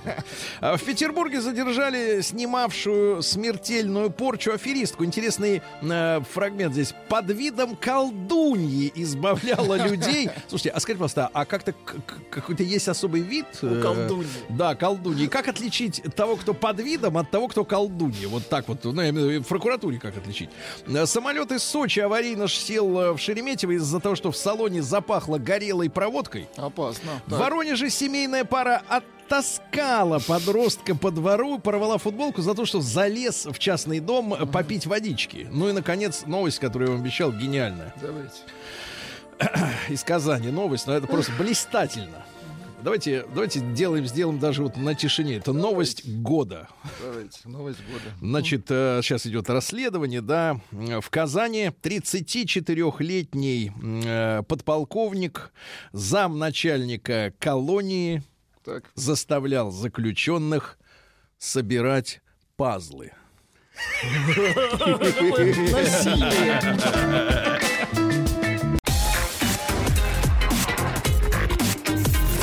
Сергей Стилавин и его друзья. На маяке. Товарищи дорогие, э, значит, я сегодня начал лето. Доброе утро вам Как всем. вы... Да, Не и знаю, я да? приглашаю вас присоединиться к этому начинанию хорошему, доброму. да. Вчера была холодрыга в Москве, ну, в Омске все равно 32, как было, так и есть. И не почувствовали, да, мы почувствовали немножко вот э, наступление, да, окончания весны. Лето, на первый день лета ведь приходится, самое главное, не только, э, э, значит, день э, нашего, э, так сказать, э, э, Северного флота. Северного флота, Мгм, да, там потом транспортной авиации. Мы поздравляли сегодня. И, кстати, не только День защиты детей, но и День родителей. На минуточку. День родителей, да. Это важно. Э, Естественно, у нас сегодня этой теме посвящено будет очень много э, эф- эфирного времени. Э, В том числе вот через полчаса, даже раньше, начнется наш большой марафон посвященный Дню защиты детей. Я перемещусь в другую студию, и вы сможете посмотреть, например, на мою новую рубашку. На платформе на штанишки. «Смотрим» вы сможете да, да, да, да. да. На платформе смотрим, все это будет э, доступно. Э, Кстати, в том числе и господина Добина ожидаю Да, да, э, в эфире. Будет да. финализировать ваше шоу. Да, да, да. А, и ваши тоже. И э, ну вот вчера вышли э, новости любопытнейшие на тему. Конечно, все журналисты готовились к, к лету, к Дню защиты детей. И оказалось, что 62% россиян, Так. вот несмотря на всю вот эту просветительскую деятельность, то, что Дима Зицер делает, вот общается э, вот с людьми, да, в эфире, 62% сочли, Владик, так сказать, Так, не надо убираем, нам, да, так сказать, ту-ту-ту-ту-ту. Да, Итак. сочли приемлемым физически наказывать ребенка. Одинокий пастух. Одинокий ребенок Да, наказанный. более половины, да, 62%. Я бы сказал так, уверенная большая часть россиян. Уверенная. То есть это про почти две трети. Почти две трети россиян. Да, вот такая э, история. Об этом э, заявляют социологи, э, проанализировав исследования. Э, вот. Ну и что? 36% конечно же, сказали, что применение э, э, физического воздействия не, в- в, так сказать, невозможно. Неприемлемо. Давайте мы посмотрим, давайте все- в нашем коротком опросе мы посмотрим, насколько наша аудитория солидаризируется с э, россиянами. Пожалуйста, у вас есть возможность через Телеграм, наш номер простой, плюс 7 967 103 5533. Вот. Вопрос Шекспира. Бесплатно через Телеграм, пожалуйста, голосуйте. Единичка. Э, Поддерживайте, что иногда, иногда, имеется в виду ведь что? Э, сказать, э, я надеюсь, что имеют в виду россияне, да, под э, шести, э, ко- которых 62%, не избиение детей, Ну, конечно. а подкрепление, подкрепление Нет, нет, аргументов да да. э, каким-то физическим воздействием для того, чтобы, ну, как бы так сказать, достучаться. Достучаться, например, когда э, ребенок находится, ну, не знаю, в каком-то вот в таком разгоряченном В состоянии состоянии. аффекта. В некотором роде. Ну, я не, не специалист, поэтому не, не буду сейчас портить вам э, настроение всякими эпитетами. Но, тем не менее, значит, э, единичка. Согласны, да, иногда можно. Двойка никогда нельзя. Только слово. Только слово, да. Давайте мы эту же, этот же вопрос э, с вами обсудим прямо сейчас. Э, 728-7171 наш телефон. Вот ваши мы- мысли на эту тему. Потому что 62%, ребята. Это серьезная цифра. Можно, конечно, стучать копытами, кричать, я с ними не согласен, но вот они, они уже высказались, да. Вот, ну и э, давайте большой, э, большой разговор также, э, я к нему вас всех призываю и задуматься тоже призываю о том, э, так сказать, а от чего мы должны детей-то, как говорится, в первую очередь защитить. Это тоже важная история. Что значит защита? От кого? От злого дяди, который зашел во двор маньячина какой-то? Ну, это само собой понятно. Но... Сказать, Давайте, ребятушки, э, ваши, пожалуйста, ваши версии и большой разговор, конечно, о физическом наказании. Вот еще раз напомню, 62% э, сочли приемлемым наказывать ребенка, э, сказать, ремнем, рукой, чем, э, не знаю. Вот, кстати говоря, смотрите, какая интересная история. Вот собаку, например, да, Так, говорят, никогда рукой бить нельзя, рукой? Только через А, газету. потому что рукой нужно гладить. её. Да, да, да. А, а бить надо газетой, да? То есть вот То это... же самое, кстати, и с котами. Не- нельзя как бы играться именно рукой. Давайте Максима послушаем. Он из Саранска к нам дозвонился. Ему 41 год. Максим, доброе утро. Вот. Да, доброе утро. Максим, ну, первая, э, так сказать, вещь, э, как ты э, воспринимаешь вот эти 62%? С- Ты солидарен с ними? Пороть, не пороть. Не, нет, а- абсолютно не солидарен и против, и буду спорить, ни в коем случае нельзя. Ни в силу, ни в полсилы, потому что там значит, надо как-то, наверное, измерять тогда силу в ньютонах, э, когда, какую можно, какой частью ладони, там, в кулак сжать или там расслабить. Кто там будет мерить эту силу? Ни в коем случае нельзя, это сто процентов буду спорить. Хорошо. От чего защищаем, Максим? А, еще раз, что От чего защищать? Не защищаем? Ну, вот сегодня день защиты детей. От чего Детей нужно защищаем? А, Защи- детей да, чего защищать? Ну, я думаю, что хватает, наверное, Ну, вы вот для себя так вот первое, что приходит э, на ум, да? если так сказать. Но от насилия. От насилия в семье. насилия. От Это- насилия в семье. семье. Хорошо, Да. хорошо. Давайте соберем, соберем сегодня, друзья мои, так сказать, факторы, да, вредные. Э, ни в коем случае, видите, в- дело в том, что даже э, профессионалы, мы видим периодически бойцы ММА, взрослых людей опрокидывают на улице, и года не проходит э, в последнее время, чтобы, например, кого-нибудь не укокошили неосторожным ударом. Хотя вроде спортсмен должен, э, так сказать, особенно четко следить, с какой силой он бьет, правильно? А, конечно, в семье действительно, вот э, правильно, в- ньютонах же измеряется, да, это? Вот это. История. Давайте Геннадий из Москвы послушаем. Ген, доброе утро. Алло, друзья, доброе да, утро. да. Ну, пожалуйста, во-первых, как вы оцениваете вот эти 62%? Э, Правы люди? Ой, вы знаете, у меня трое детей, двое взрослых, и вот девочке сейчас 16, да, ну как-то подзатыльники, шлепки так иногда, ну, когда еще были совсем маленькие, это приветствовалось, потому что э, ничего страшного, ми- меня тоже ремнем папа прикладывал, и учительница. То есть вы передаете эстафетную палочку, да? Меня били Да, и не, я ну, бью.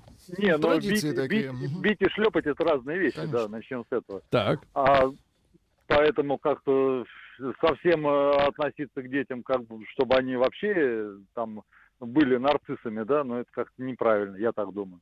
Мгм, понятно. Ну и защищать от чего, вот в первую очередь, должны? Э, Вы знаете, защищать, э, ну, тяжело так э, ходить за ребенком и как бы наблюдать, кто там ее обижает, поэтому я советую там детей отдавать в школы, там и карате, ушу, ну, там, что у меня вот дочка, она уже 16 лет, она как бы знает, э, как себя защитить, ну и моя армия не прошла даром, поэтому я кое-чему ему тоже, ее тоже научил, Дочь как, как защищаться. Очень хорошо.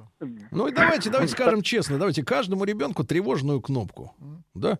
Ну, в принципе, у нее часть есть такие с кнопочкой. А, есть, Есть, даже кнопочки, кто-то? да. И знает, на какие кнопочки надо надавить при помощи ушей. Да, чтобы- да, да. У Да. родителей. Да, да, да, Да, да. да, спасибо, спасибо, Ген. Хорошо, тогда, но я, я, я, честно говоря, воспринимаю как бы защиту э, в более широком смысле. Ну ладно, раз на физический уровень перешли, пожалуйста, давайте Сашу из Москвы э, послушаем. Александр, доброе утро. Александру 30. Да. Доброе утро. Саша, ну, А, во-первых, надо ли шлепать периодически? Ну, то есть допускаете? Может быть, слегка, да. У меня ребенку три с половиной года. Так. А, по поводу шлепков а, пожурить. И, но я бы сюда бы немножко еще расширил тему. И не то, что нельзя бить и нельзя орать с пены у рта на ребенка там в торговом центре, чтобы просто все э, шарахались, а он стоял в соплях во всем остальном, а ты на него... Ты его не трогаешь, но орешь так, чтобы лучше, мне кажется, ты его один раз шлепнул и пошел дальше.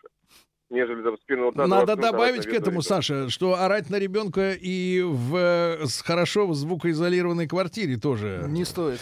Да. Не, не стоит вообще никогда орать. И еще хотел отдельно, вы сегодня утром сказали про Диму Зицера. Ему спасибо, он про это каждый день практически по два часа рассказывает. Каждый день, видишь, а цифры 62%.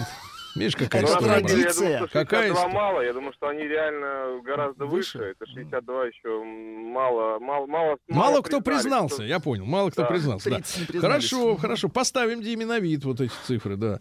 Вот. А Давайте я шучу. Алексей из Дубны послушаем. Леш, доброе утро.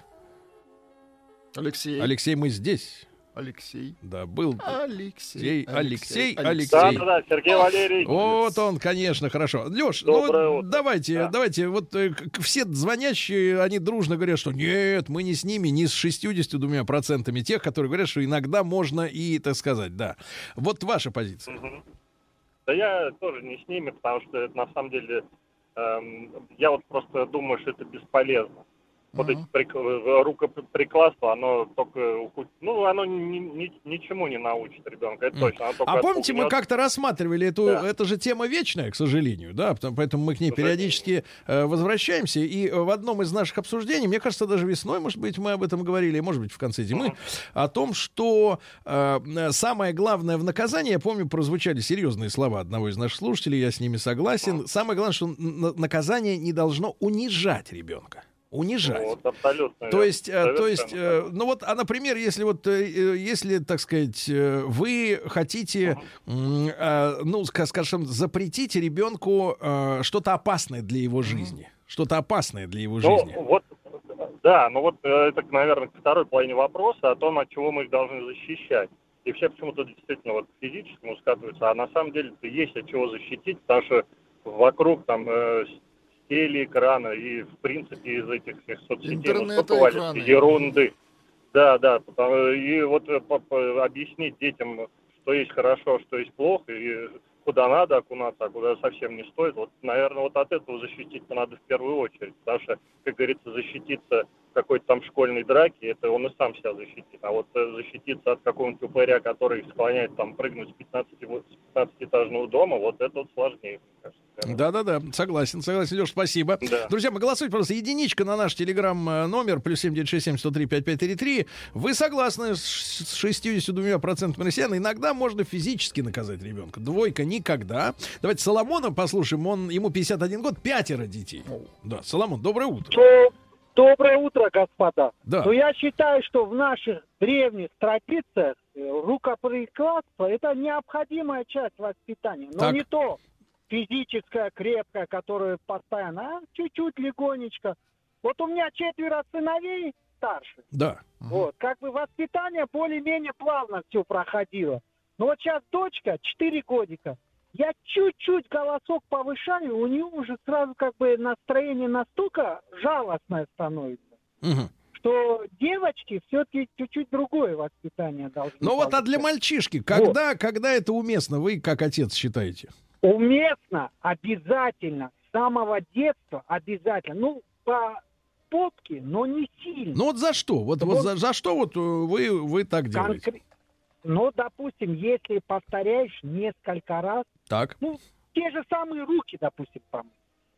Вот с самого детства это не только руки, но и после туалета. Гигиена. раз. Есть, Да. Да, гигиена. У меня дети приучены к этому с четырех лет. Это они сами уже делают. И сейчас, слава богу, взрослые уже. То есть не курят, спортом занимаются. Как бы все, все в порядке. Это. Я Хорошо. считаю, что... вот То есть не помыл руки, получил, да. Но если несколько раз повторили перед этим. То есть для того, чтобы э, бороться, Усвоил, да, бороться с усвоил. э, протестом Нет, каким-то с плохой да. памятью бороться. Да-да, улучшать память, понимаю. Сергей Стилавин и его друзья. На маяке. Друзья мои, так э, опрос э, комментируют э, наши слушатели сегодня. То есть вы, согласно которому 62% россиян считают приемлемым физически наказывать ребенка. Ну, это может быть и угол. Это не обязательно какие-то именно меры, я так понимаю, физического, именно динамического воздействия на тело. методы устрашения. Ну вот нет, какие-то вещи, которые через сам, так сказать, физиологию влияют на ребенка, да, каким-то образом. Например, ну я не буду сейчас подсказывать, фантазия разгуляется. У нас за спиной столько лет инквизиции, ребята. Шутка. Э, Вот, так вот, э, короткий опрос. Понятно, вы голосуете, единичка поддерживаете на номер плюс 7967 Иногда можно, иногда, когда уже, да, не то чтобы вы слабые и не можете применить э, какие-то педагогичные методы, а просто вот не доходит иначе. Вы так считаете, да, вы так считаете по праву родителей. Двойка нет, ни в коем случае, это ваша кредо, да. И давайте большой разговор, э, комментируем этот опрос. И опять же, от чего защищать, с вашей точки зрения, нужно в первую очередь. Э, Денис из Пскова, послушаем, ему 37. Денис, доброе утро. Да. Доброе утро. Да, Э, пожалуйста. Я бы хотел сказать, ну, на, на своем примере. То есть вот э, меня лично воспитывали без физического наси- ну, как бы, Так. насилия или как это, да. И я вырос вполне адекватным человеком. То есть у меня трое детей, я не применяю физического насилия. И категорически против этого. Мне кажется, воспитывать нужно ребенка все-таки словом, как бы объяснять, уметь доносить информацию до него. Вот. Э, И, например, еще хочу сказать, у меня товарищ один, одноклассник, его мама, например, очень сильно, ну, закрывала, там, не пускала никуда. И когда мы с ним поехали в институт в другой город учиться, он, ну, скажем так, сильно расслабился и испортился человек этот. То есть, ну, я думаю, что вот это закрытие его там дома и так далее способствовало... Ну, это как история про американских певиц, э, которые воспитывались в каком-нибудь строгом католическом, э, э, так сказать, Да, школе, да, да. а Ну, потом, то есть а потом стали наркоманами и блудницами, я понял. Э, Давайте, хорошо, примерно. давайте Аню из Ростова-на-Дону послушаем, 37 лет. Да, Анечка, доброе утро. Да. Доброе утро. Что скажет мать?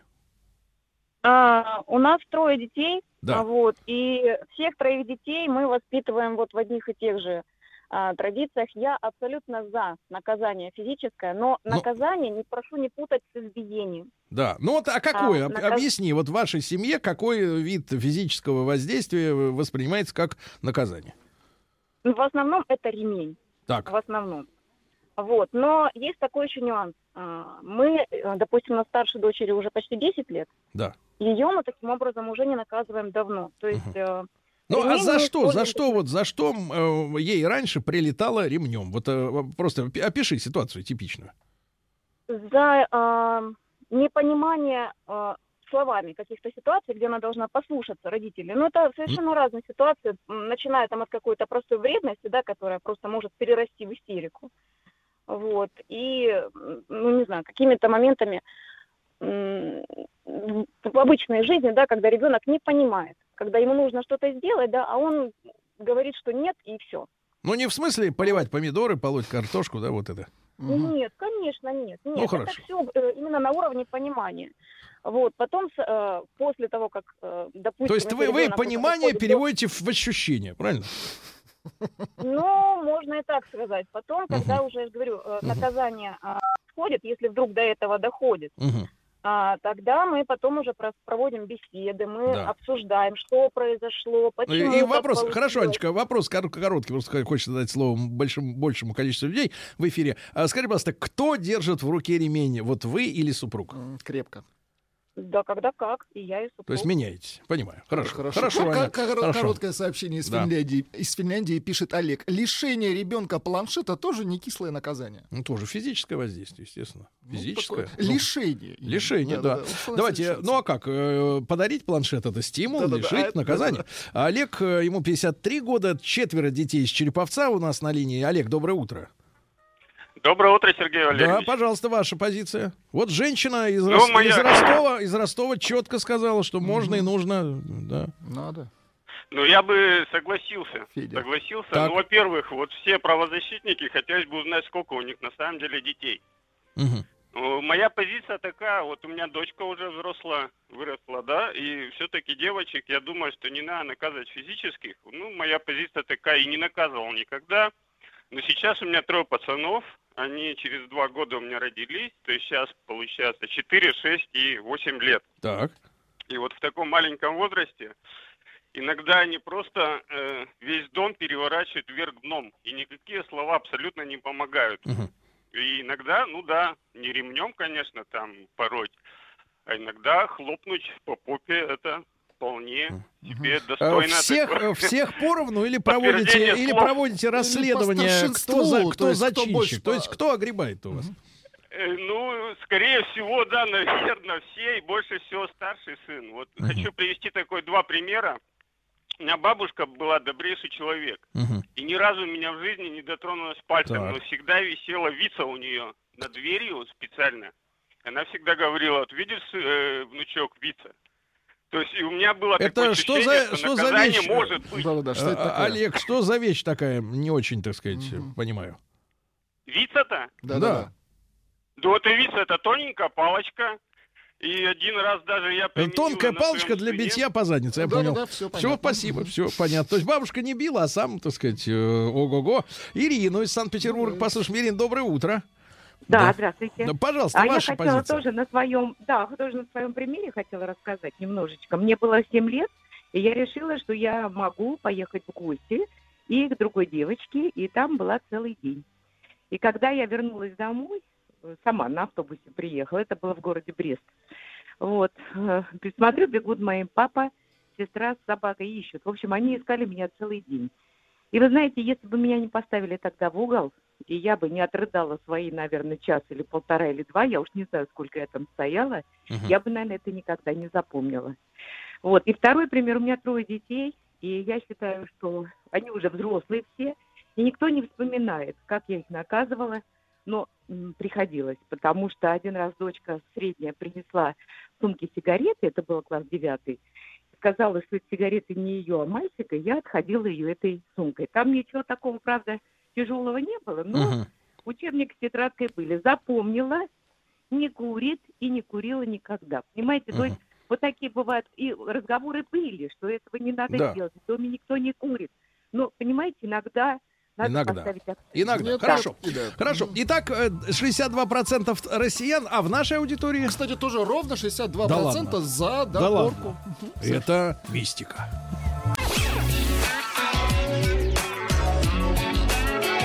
Сергей Стилавин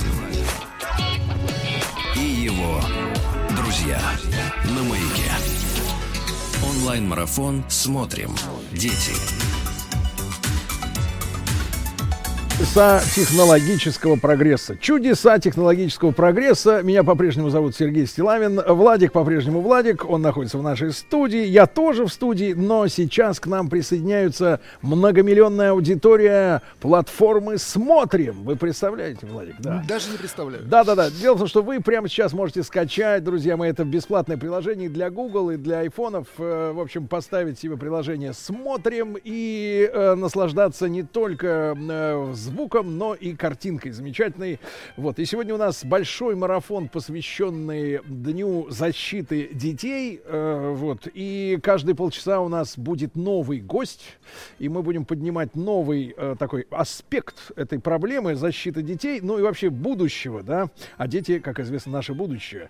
И э, сейчас я рад поприветствовать на связи с нашей студией Ларису Шпаковскую, старшего научного сотрудника Института социологии Российской Академии Наук э, в Санкт-Петербурге, кандидата социологических наук. Ларис, доброе утро, здравствуйте. Здравствуйте. Да, Ларис, ну и мы решили вот начать этот марафон вместе с вами. За мужество вам отдельное спасибо. И э, мы хотим с вами поговорить о выборе профессии. Да? Дело в том, что э, всю жизнь э, это, была, это была огромная проблема. Да? В, в последние, наверное, три десятка лет это просто какое-то бедствие, потому что у нас исчезла из образования такая история, как распределение специалистов. Да? Когда человек должен был три года да. после окончания вуза где-то отработать, потому что государство оплачивало его учебу, э, и государству нужны были кадры. Э, студенты, которые не хотели уезжать из Москвы и Питера, они очень радостно восприняли вот эту историю с ликвидацией обязательной трехлетней отработки, а все обернулось на самом деле проблемой. У нас больше половины, согласно опросам людей, которые окончили э, тот или иной вуз, не работают по специальности. Да?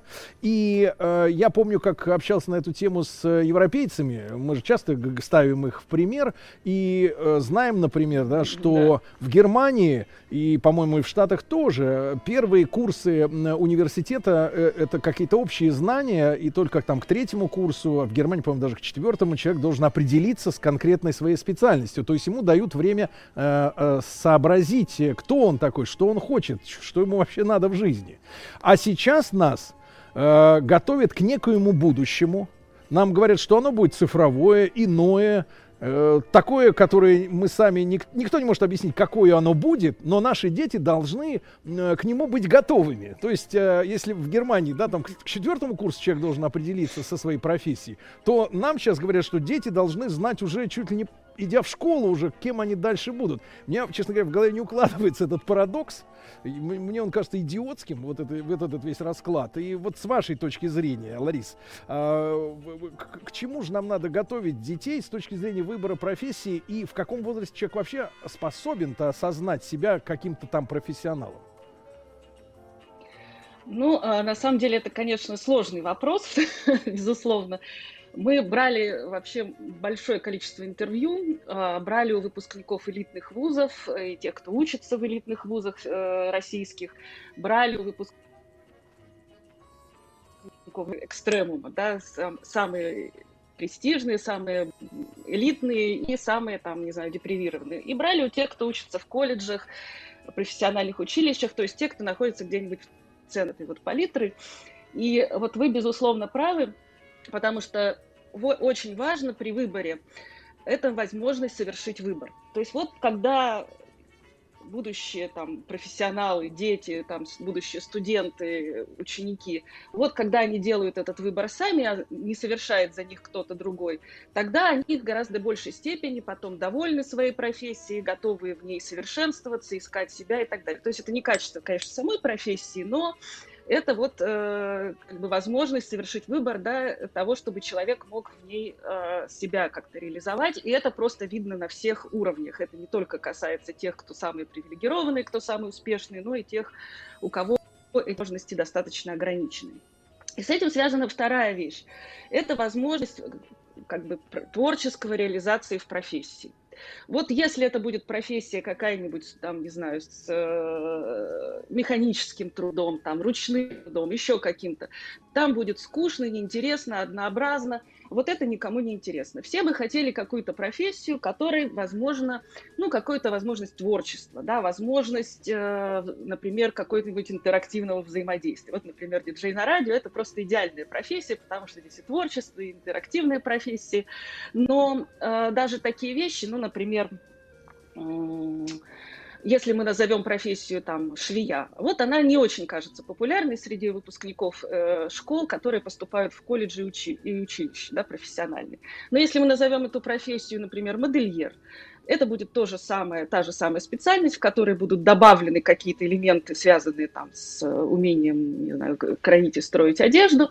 В таком случае эта профессия окажется востребованной, она становится популярной, потому что там есть возможность взаимодействия, есть возможность какой-то интеракции, творчества, там таких вот вещей. И это очень важно. А куда мы, Лариса, И Лариса мы... можно вопрос сразу? А куда да. мы засунем да, конечно. социопатов и интровертов, которым вот эта вот клоунада из серии там «Хочу общаться на работе», трещать языком с, э, там, с 8 утра до 5 вечера, она вот по, по, по, поперек горла, да, как говорится. Вот э, с этими ну, ребятами. Э, они все равно, да, все равно все хотят какого-то какого наличия, возможность какого-то творчества, да, какого-то а какой-то им, самореализации. А вы можете понять, вы понимаете, кто им в голову засунул э, из идею о том, что работа должна быть прикольной и развлекательной, блин? Я вот этого не понимаю.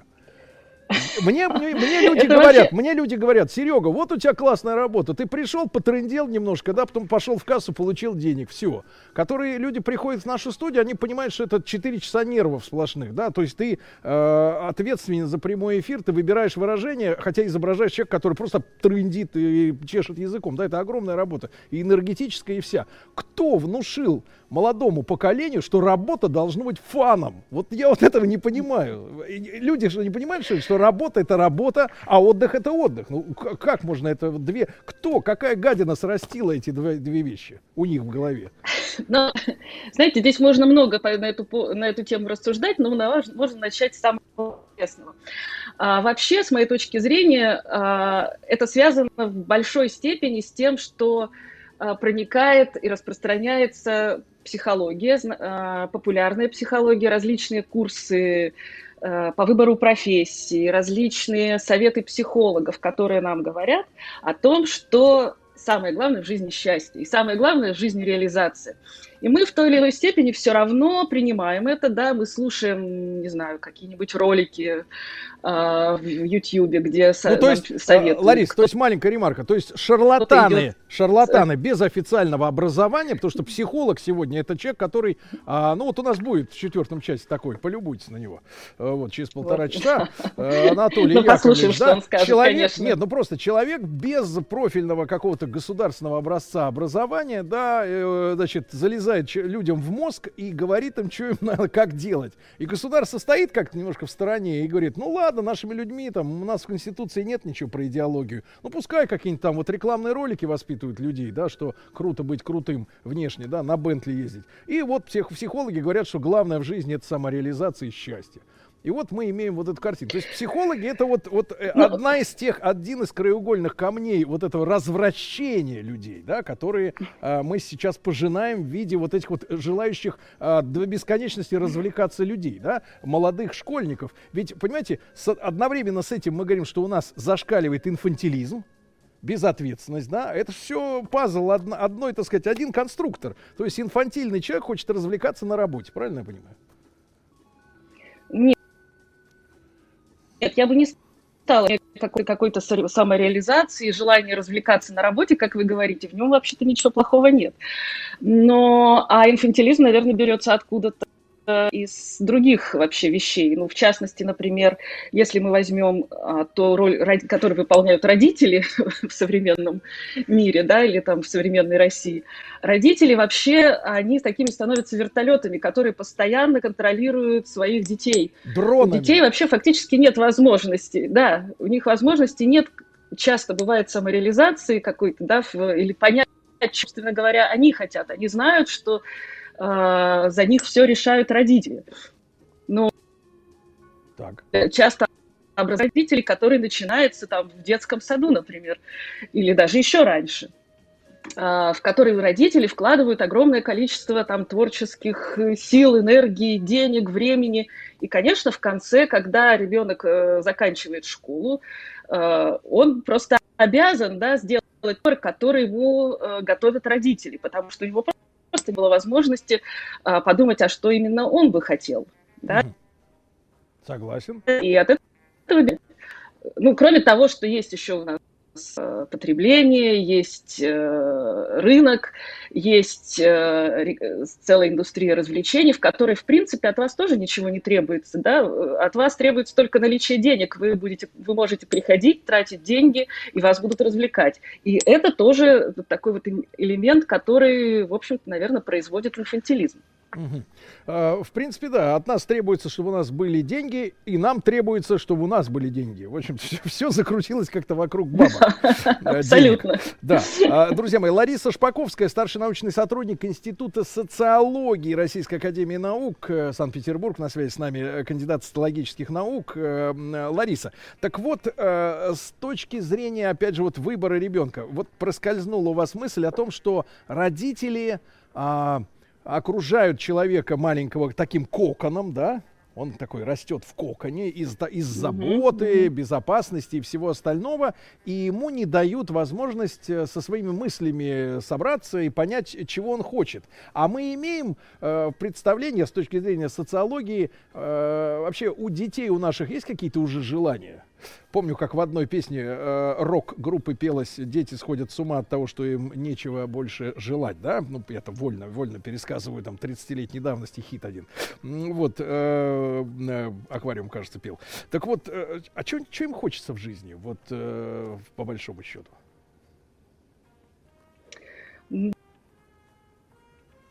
Ну, что они хотели бы э, творческой самореализации. Они хотели бы развиваться, они хотели бы вот расти, О, они вот, вот, хотели Лариса, бы отлично. быть счастливыми. Давайте об этом Да. чуть-чуть. Давайте о, о том, что надо развиваться. Вот это еще одна тема из тренингов, э, за которые взрослые Безусловно. люди платят Да. деньги. А, Не сочтите меня сексистом, хотя я был объявлен сексистом года 4 года тому назад одной феминистской организации. Поздравляю вас. Я, так сказать, да, в, в числе самых достойных мужчин нашей страны.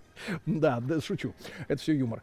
Так вот, э, э, значит, им постоянно говорится, что надо реализовывать, нет, нет, расти над собой, да, развиваться, развитие. И, и я, когда общаюсь э, с разными людьми, круг общения, естественно, большой, вот э, задаю этот вопрос, э, а- обычно женщины об этом вот говорят очень часто, о развитии. Я хочу, чтобы, например, они вот говорят, чтобы мой муж развивался постоянно. И нет, нет, да и да, проскальзывают такие фразы из серии, ну вот я говорю, ну что это такое-то реально? Ну они начинают фантазировать, они говорят, ну чтобы он, например, больше где бывал, или там э, сегодня он там, не знаю, после работы клеит какую-то самоходку из пластика, потом что-то выпиливает, еще что-то делает. Ну, в общем, только бы на диване не лежал с пивасом, да, под мышкой. Но а, иногда проскальзывает правда. А правда заключается в том, что развитие это когда человек приносит в дом больше денег чтобы он э, с каждым годом все больше и больше зарабатывал. Понимаешь? Но вот это вот желание меркантильное, оно облекается в какой-то фантик красивой какой-то идеи о развитии. Вы, как социолог, как понимаете вот этот термин? Ну, знаете, мы как раз проводили на эту тему исследования, вот. и я скажу, что э, люди часто говорят о развитии тогда, когда им не нравятся условия, в которые они попали. Ну, например, если у вас низкая зарплата, то вы будете говорить, на работе вы саморазвиваетесь. Если у То вас само- э, вам не нравится да-да, ваш давайте, муж, Лариса, то да. вы будете говорить, что А- не развивается. Отлично, И не будете отлично. говорить, что он вам не нравится. Отлично. Давайте нашим зрителям э, к- э, платформы смотрим и слушателям утреннего шоу на радио Маяк еще раз закрепим, что говорят люди о том, как понимать вот это развитие постоянное. То есть человек находится в точке, которая его не устраивает, да? То есть мы отталкиваемся Но он от... пытается себе объяснить, он пытается себе А как он объяснить, попал в почему эту он- точку? с ним это происходит, да. Да. И вот эта вот идея саморазвития, все-таки что-то есть Ага. хорошее, ну, например, он э, приобретает ценные Да. навыки, мало платит, но он говорит, а там вот, э, э, значит, такие интересные знания он получает и так далее. Ну, наверное, я про мужей не знаю, но, возможно, здесь такая же история, что когда муж не нравится, возможно, можно сказать, что он вот не развивается. То есть, то есть фактически, когда женщина говорит, что мы должны в паре вместе развиваться, это ложь. Потому что изначально этот человек ее не устраивает, правильно? Ну, я так... Это, друзья мои, вы... Ну, а может быть, не изначально, а может быть, пожалуйста. изначально я, Сейчас ее устраивал, да, а потом временем- перестал, конечно, конечно, конечно, потом изменилось. перестал, да, что-то изменилось. Я э, делаю ремарку для наших дисклеймер, для наших зрителей, слушателей. Все, что вы сейчас слышите в эфире, надо воспринимать с юмором, но за юмором скрывается и истина тоже. А, за это наша программа и любит. Так вот, э, еще раз, да, э, разве, когда вам женщина или мужчина будет говорить, кто-то будет говорить, что надо развиваться, это значит, сейчас ему не нравится то, что с ним происходит, и он хочет вылезти из этой выгребной ямы, где ему некомфортно, в какие-то более подобающие условия. То есть мы с вами делаем вывод, если мы знакомимся с человеком, который развивается, значит, он э, не в том месте, где, ему, где он должен быть. И э, надо ли нам связывать свою судьбу да, с человеком, который, ну, как бы не в своей тарелке, не на своем месте и живет не той жизнью, которую он как бы считает, что он достоин. Отлично. Отлично. Итак, развитие. С развитием разобрались. А, а детей что? Э, Вы проводили, кстати, исследование? Детей не устраивает вот их, вот выпускников школы, условно говоря, их жизнь? Вот если под развитием понимать выкарабкивание из тех условий, в которых некомфортно, да, вообще какому количеству детей э, вот в 17, там, 16-17 лет э, нравится их состояние вот э, современное? Ну, понимаете, достаточно сложно осознать себя, особенно когда тебе 17 или 16 лет. А, а, Вообще люди, они склонны к тому, что использовать какие-то там категории, которые Да, да, которые они берут из литературы, из э, кино, которые они смотрят, там, сериалов, и применяют их на себя. Поэтому не, не нужно говорить о том, что а, люди сами чего-то хотят, это им предлагает вот э, то окружение, как бы информационное, в котором они находятся. Говорят, что развиваться это вообще хорошо а, что это нужно и что ради этого можно потерпеть, например. Можно вот э, пойти на какую-то работу или, например, пойти а, в какой-нибудь вуз, который вам не нравится, да, или на какую-то специальность, потому что там вот будет саморазвитие, А, потому что развиваться это вот здорово. Поэтому ну, чего именно сами э, люди хотят, мы, в общем-то, никогда не можем, потому что, ну, наверное, люди всегда, вот, действительно, как я говорила, используют вот те категории, которые им подсовывает культура вокруг Мгм. них. Лариса, Ну, или то есть, там- то есть, смотрите, это еще одна очень важная мысль. То есть мы говорим со специалистом, изучающим общество, да, социология изучает наше общество. И мы на полном серьезе сейчас с научной точки зрения можем констатировать очень важный факт. Культура и масс-медиа, да, кино, литература, если то, что сегодня публикуется, вообще можно назвать литературой, честно говоря. Да, а, потому что читал некоторые книжки современные, ну, честно говоря, э, так сказать, хорошо еще, если орфография на месте, но слог отвратительный. Так вот, э, не вся, конечно. Э, вот э, получается, что культурная среда формирует желание человека, да? Таким образом, мы же можем сделать вывод, что моделирование культурной среды, да, а, какие-то рамки, которые может задавать э, а, кинематографическое сообщество, там, ну, условно говоря, Минкульт, да, условно, условно, я условно говоря, да, какой-то э, нецензурный комитет, но, например, какой-то художественный совет может моделировать не только само искусство, но и сознание подрастающих людей, маленьких, правильно? То есть э, культурная среда формирует человека, и э, фактически то, что мы отказываемся от э, четких линий по формированию культурного пространства, хотя бы в нашей стране, хотя г- границы открыты, у нас же глобализация, да, но тем не менее мы можем э, выращивать, воспитывать людей. А нам всегда говорят, тут же на эту тему, Ларис, что воспитанием человека должно заниматься семья. Какая-никакая мать, какая, какой-никакой отец, даже если они, например, педагогически бездарны, ну, например, да, э, или просто какие-то люди, э, так сказать, э, злобные, такие тоже бывают. Но а может ли семья, с вашей точки зрения, тягаться, а, ну, вот, противостоять э, вот этому культурному э, всему полю, да, которое засовывает в головы людей вот эти самые желания, да, э, и вообще формируют э, человека как человека. Вот э, с вашей точки зрения, а, м, способна ли культурная среда, э, сказать, вот, э, пре- пре- преодолевать э, воспитание семейное? А, ну, тогда из этого, из вашего вот этого пассажа следует, что семья, она живет каком проблема в том, что семья живет абсолютно в тех же самых условиях, в которых э, живет э, и ребенок, да, поэтому сказать, что вот есть семья, там, значит, э, сидят люди, не знаю, в валенках с вениками, с бородами, и у них там, не знаю, истинные традиционные ценности и что-то там прекрасное, а вот тут вот, значит, злобный интернет и массовая культура, и там, значит, насаждается что-то вообще непонятное. А, в принципе, нет, да, потому что это все одно, одно и то же культурное пространство, в котором находится и семья, и, и дети. Они все, в принципе, потребляют одну и то же, один и тот же контент там, ну, с определенными mm-hmm. там, нюансами, да, но, в принципе, это одна, одно культурное поле, да, в котором мы все находимся. Поэтому сказать, что мы сейчас тут уйдем в лес, там, ну, такие попытки бывают, в принципе, людей, которые ходят в лес и пытаются Бывает, да. построить какую-то иную я, по- я понял. Да-да, я понял, что все мы, все мы в одном этом бульоне. Тогда, Ларис, вот с точки зрения социологии, возвращаясь к нашей главной теме, теме, да, выбор профессии ребенком. С вашей точки зрения, вот смотрите, ребенка формирует среда и семья, которая в этой среде, в, так сказать, тоже вращается.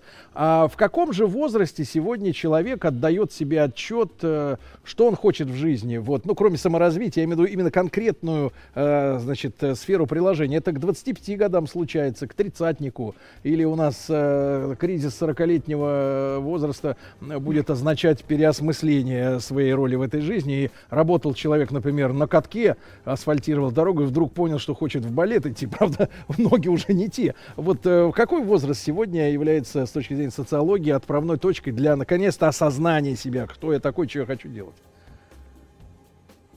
Ну, наверное, у некоторых это вообще никогда не происходит, но, в принципе, э, можно сказать, что это происходит после определенного периода начала трудовой жизни, когда человек успевает, например, где-то поработать, понять, что эта работа ему не нравится, или, например, выйти замуж, жениться и понять, что, что вот это не нравится, там, или жена ему, ему не подходит, хотя ему массовая культура говорила, что, или там родители говорили, что там выходи замуж за богатого, например, а оказалось, что свои нюансы. Или он хотел, его родители отправили на какую-то специальность, потому что говорили ему, что это хорошая профессия, или что все в семье э, занимаются этой профессией, и это действительно кому-то нравится да, в семье, то а выясняется, что через некоторое время, да, после какого-то собственного жизненного опыта, э, может при осознании, ну, если у нас такой массовый рынок труда это 23-25 лет, лет пять, наверное, уходит на какие-то пробы пера, да,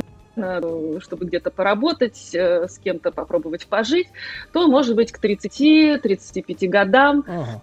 вот смотреть, кстати, статистику, когда зака... когда сходят разводы, у нас же высокая еще статистика по разводам, да, тоже она свидетельствует в том числе о том, что произошел первый, первая проба, а, да, э, которая вот, значит, закончилась неудачно.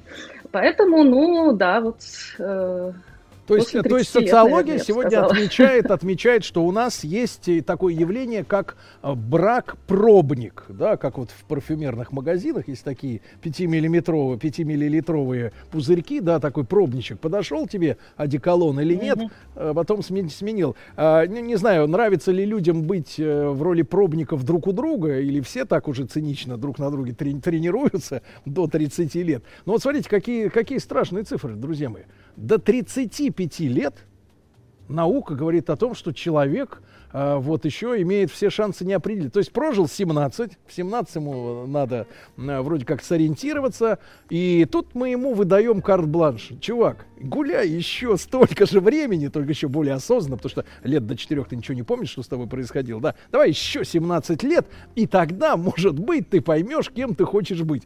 И мы смирились, да, с этой ситуацией, Ларис? Мы понимаем, что это объективная реальность. Почему же мы смирились? Нет, э, да, это скорее объективная реальность, э, что, как я говорила, да, нашего разговора, что очень важно э, людям сделать выбор вот современным, да, и там современной молодежи сделать выбор, что это вот твое собственное, твой, твой собственный выбор это то, что именно хочешь ты, угу. а не то, что там хотят родители, да? да. И, наверное, сначала очень сложно понять, чего хочешь именно ты, а чего хотят родители, да, вот, или чего хочет, э, там, не знаю, массовая культура от нас, или что западает, да, мы там посмотрели ТикТок, там, значит, нам что-то рассказали, а, и мы вот думаем, что это так и есть. Но потом, да, должен быть прийти какой-то собственный опыт, который вот э, приходит, ну, наверное, со временем.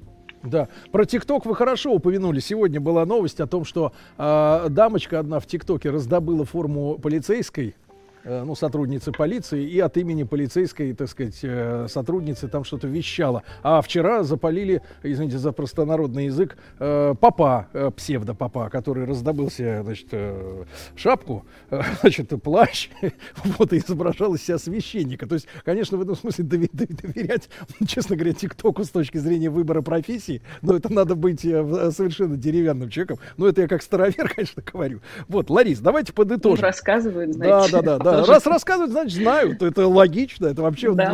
это наша, наша норма жизни. Потому что если человек молчит, он, значит, не знает. А если говорит, значит, знает. Все, это как, э, так сказать, один ноль, как в компьютере, двоичный код. Значит, давайте подытожим. Друзья мои, развитие. Да, когда вам говорят, что человек хочет развиваться, значит, ему не нравится то, что с ним сейчас в жизни происходит. Это очень важно. Да, поэтому если вы уже развелись, то есть вы не развелись, а развелись через «и», то есть развиваетесь, и вас устраивает... Потому что то- такой развитый да, человек, Вы да, развитый, вас развитой. устраивает то, в какой вы ситуации. Не надо связывать свою жизнь с тем, кто еще недоволен тем, что у него есть. Логично, логично, да? Теперь про детей. А, по возможности старайтесь, э, значит, не навязывать детям свою волю. Не надо из них лепить хоккеистов, юристов, э, значит, музыкантов, чтобы они из-под палки, значит, сидели около пианино, около рояля. Если, например, у вас в детстве мама не купила а, пианино «Красный октябрь», да, потому что его некуда было ставить в квартире. Не надо, не насилуйте детей. Но в любом случае, сегодня социология говорит, к 30-35 годам мы получили вот эту реальную картину мира. Э, Человек только наконец-то собирается с мыслями и понимает, а чего же я хочу. Вот. И, может быть, и кого я хочу, да? И кого я хочу. И в Ну, 30... можно и так Так сказать, что, если да. вы вдруг влюбились в человека, а он в 35 лет передумает, то, в принципе, это не его вина, и он просто вот так вот вырос в наших сегодняшних реалиях. Лариса Шпаковская, э, старший научный сотрудник Института социологии Российской Академии Наук. Э, На связи с нами э, был Санкт-Петербург, кандидат социологических наук. Лариса, вам огромное спасибо за ваше чувство юмора. Очень Да, приятно было с вами. спасибо. Спасибо большое. Спасибо, дорогие друзья. Переходим к следующей части нашего марафона. Я напомню, что сегодня 1 июня. Началось лето. э, Защищаем детей.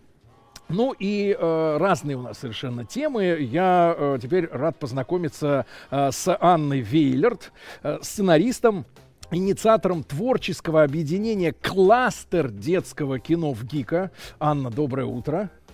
Здравствуйте, доброе Зву- утро. Прекрасный у вас бэкграунд. э, Вот, э, Да, да, и у меня все полосатое. да. Этника, это хорошо.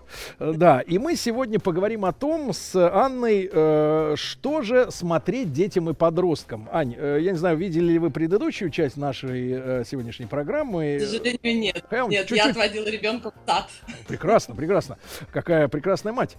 Так вот, друзья мои, значит, мы поговорили с социологом о том, что дети, э, дети, ф- желание детей вообще формируется культурной средой. Так что и в ГИК ответственен за то, что хотят наши люди, как они хотят жить, э, и, значит, какие у них есть потребности и желания. А э, фактически мы сегодня э, находимся в какой реальности? Ну, большинство продукции у нас имеет иноземное происхождение, правильно? Э, воспитательное, если воспринимать культуру как воспитание. Иноземное. Немножко что-то удается снимать нашим замечательным кинематографистам. Вот, э, Аня, э, с точки, с вашей точки зрения, как профессионала, э, что сегодня... сма- Давайте с детей начнем. Вот детское, детский ассортимент, каков он? Я свое детство помню.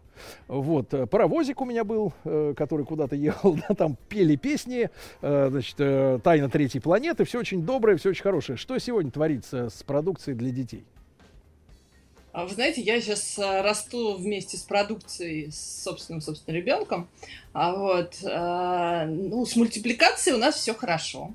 Вот, у нас Фу. замечательные мультфильмы. Так. А м, кинематограф начинает догонять. Ну, учитывая то, что там последние... ну, очень большой был период, когда не снимали совсем ничего для детей и для семьи.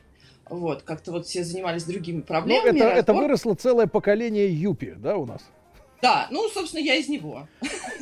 Вы чувствуете, что, меж- что вы чувствуете проблемы вот во, во взрослом состоянии, что вот э, взрослые э, не уделяли внимания вашему актуальному э, художественному воспитанию, вот когда вы были девочкой маленькой? А Вы знаете, нет, я, конечно, с этим не столкнулась. Все-таки я, ну, мне повезло с семьей, и, конечно, все исходит из семьи. То, что показывают родители, то, что ты получаешь в семье, это самое главное всегда. Вот. А, но я понимаю, что это есть, это было, и мы сейчас это очень хотим преодолевать. А Вот, мы очень хотим а, сейчас создавать то, что интересно детям, потому что хочется разговаривать. Э, И разговаривать не на языке примитивном, а на том языке, на котором а, я хочу, чтобы моя дочь разговаривать могла с окружающими людьми. То есть, когда Но она с приходит- ровесниками или со взрослыми дядями вроде меня? Ну, со всеми. Ну, какая разница-то? А вы, вы взрослый, да? Ну, мне не очень интересно, честно говоря, общаться с теми, у кого меньший опыт. Мне интересно общаться со старшими, да, потому что они меня могут чего-то, чему-то научить. А беседовать с теми, например, кто через какие-то вещи в жизни не прошел, ну, не очень интересно, если откровенно. Но это я, я тут номер 16 в этой теме. А с детьми? Э, с детьми, вы не любите с детьми интересно э, им передавать опыт. Им передавать. Э, Я верю, что можно чему-то научиться. А вот скажите, Ань, а вы сказали, что, э, значит, э, кинематограф, там детский кинематограф, детские мультики, да, а, а, говорят о том, что интересно детям. А насколько интересы детей отличаются, условно говоря, от вечных ценностей? сегодняшних, да, есть какой-то есть какой-то пропасть между вот этими вещами. Почему Да мы нет, должны? конечно. Нет, вы знаете, я всегда с удивлением э, слушаю, когда говорят о какой-то пропасти. А, суще- Существует развитие любого человека, да, как э, любой педагог, у меня первое педагогическое образование, любой педагог знает, что есть э, возрастные какие-то потребности у каждого ребенка. А Кому-то интересно, э, ну, то есть каждый а, промежуток жизни и развития ребенка, ему интересно определенный круг проблем. То есть, в принципе, если мы говорим о детском кинематографе, мы смотрим на возраст ребенка, определяем психологически, что его сейчас интересует, да, что у него там в центре. Сейчас мама там до 6 лет, потом появляется первая учительница, потом любовь. Э, И после этого а, для него, для, э, чтобы рассмотреть этот круг проблем, мы придумываем ситуацию. И э, если исходить из собственного опыта и придумывать эти ситуации, всегда получается интересно. Потому что ребенку интересно наблюдать за опытом взрослых. Всегда. А, ну, наверное, э, нужно просто больше этому внимания уделять. Вот как-то так. Ну, это, это как? Это вы фактически создаете советчика ребенку. А, то есть он смотрит на эти ситуации на экране и м, перенимает опыт и начинает реагировать так же. Конечно, он обуч-. Такая обучалка. Это э, вообще любое кино, я думаю, что это обучение, потому что и мультфильм обучение. И сейчас, наблюдая там за своим ребенком, я показываю ему мультик, и дальше она целый день действует в соответствии с тем, что ей сейчас показали. А, то, есть, То есть это э, там программирование. ну, абсолютно точное, быстрое, моментальное программирование. И э, считывается это не на уровне сознания, я буду делать вот так вот, да, ребенок это не понимает, он просто ис- пробует сразу те инструменты, которые ему предлагают. Вот сейчас покапризничать, там, вот сейчас мультики добились чего-то капризом. Все, ребенок начинает капризничать. А, там, э, сейчас в кино показали, что можно чего-то добиться там воровством. Ну ладно, пойду попробую. Да? То есть мы, в принципе, Класс. а, как программируем ребенка каждый раз, показывая ему что-то. Это естественно. Э, удивительно. А как вы оцениваете, Ань, до какого возраста ребенок и подросток, если, конечно, на подростковом возрасте это прекращается, вот это вот зомбирование, скажем так, в хорошем смысле слова, вот, э, ребенок начинает все-таки, Прекращается, да? но все-таки думать сам и чувствовать себя, а не вот э, вспоминать модели. Ага, а вот Иннокентий Смоктуновский в этой, в этой ситуации выстрелил ему в, там в лоб. Э, Значит, да, вот когда человек начинает сам свой... Потому что я, я могу, вот честно вам сказать, э, я, конечно, посмотрел много фильмов в своей жизни, да, и о любви, и о потере близких, и в моей жизни случалось и то, и другое, и потеря любви, и потеря очень близкого человека. Я себя, честно, могу э, поймать на той мысли, когда это реально происходит с тобой во взрослом возрасте, никакие эти кальки не работают. Ты оказываешься в ступоре, ты ищешь внутри себя эти ощущения, эти чувства, и вот этих готовых решений, а, они просто не работают никак, и ты находишься в совершенно растерянном, потерянном состоянии. Возможно, наши зрители, наши слушатели меня понимают в этом смысле. А ребенок, вот он, да, вот он программируется этой всей историей, пробует. э, и как вы, как вы думаете, Аня, я понимаю, что вы, э, мы с психологом поговорим попозже, но с вашей точки зрения, а где тогда вот э, личность-то человека формируется, если он вот эти модели срисовывает с героев?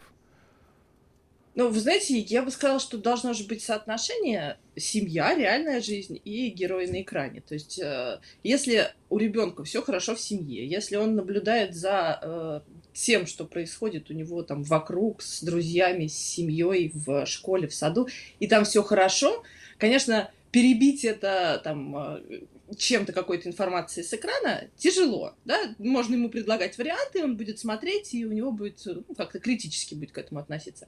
Если же ребенок воспитывается гаджетом и воспитывается телевизором и э, фильмами и мультиками, а, то границы, знаете, контента и его воздействия не ограничены совершенно точно. То есть мы можем с детьми, которые не отключаются от гаджета, можно делать все что угодно. Можно запрограммировать их на что угодно. Вопрос вот как раз а, в том, а, кто этим занимается, да, что у них с совестью, какие у них Очень хорошо. Очень хорошо, что в данном случае этим занимаетесь вы, Аня. Я чувствую человека с совестью. Это замечательно. Анечка, вопрос тогда такой. Давайте пробежимся по э, тем э, работам, да, которые, э, вот на которые вы, как профессионал, обратите внимание, э, что это сделано высоко на профессиональном уровне и имеет положительный эффект э, для вот, детей, по крайней мере, не вредит им. Вот с вашей точки зрения. А по, киноработам? И для подростков, и для детишек, да. Вот что, что вы отметите за последнее время, возможно? Слушайте, ну за последнее время, наверное, вот из любимого мной это «Честная пионерская», да, Александра Карпиловского, э, где э, прекрасно, ну, вы знаете, это, Это снято, ретро? конечно, не о современном, нет, это, ну, это ретро, да, не современный материал. А Вот, но, э, тем не менее, там вот как-то все очень э, гармонично. А, знаете, для вот э, я человек, который вырос на Гарри Поттере. И, и вот правда, у меня все э, в все мое окружение обязательно его смотрели, смотрели не раз и не два. И это, конечно, я считаю, что это а, феномен детского э, и э, литературы, и кинематографа, потому что э, там как раз все очень хорошо с, э, с совестью, с причинно-следственными связями, со всеми делами. То есть э, э, воспитывать ребенка Гарри Поттером, наверное, хорошо. Не знаю, пока какие результаты даст наше поколение, да, вот в этом воспитании. Но это правда так. То есть там в промежутке между 2000 и 2010 это, наверное, единственная какая-то такая вот э, крупная вещь, э, которая повлияла на всех. Вот, ну вот, которая вышла тогда. Мгм. А сейчас они даже... Ну, перед вышла. вами, перед вами было поколение, которое на друзьях выросло. Я это замечаю Да. по аудитории. Как только ты говоришь, что Дженнифер Энистон вообще-то не очень красивая женщина, они сразу тебя готовы сжечь, а потом пепел еще и разбросать по луне. Обязательно по луне, да, потому что, ну, вот они реально выросли, это для них э, типа мамы с папой. Ну, там, правда, их там шестеро, по-моему. Ну, вот они как-то так с ними сроднились. Значит, ваше поколение это Гарри Поттер. А с десятых годов кто пошел там вот в роли этого, как бы, лидера мнения э, иску- из, из мира искусства? Вот это я, честно говоря, не могу вам сказать. Мне кажется, какого-то такого прям сильного, что повлияло одновременно на все. ну, есть, конечно, а, страшные примеры, да, это там, два года назад Джокер, а, который повлиял, мне кажется, очень сильно на подростков.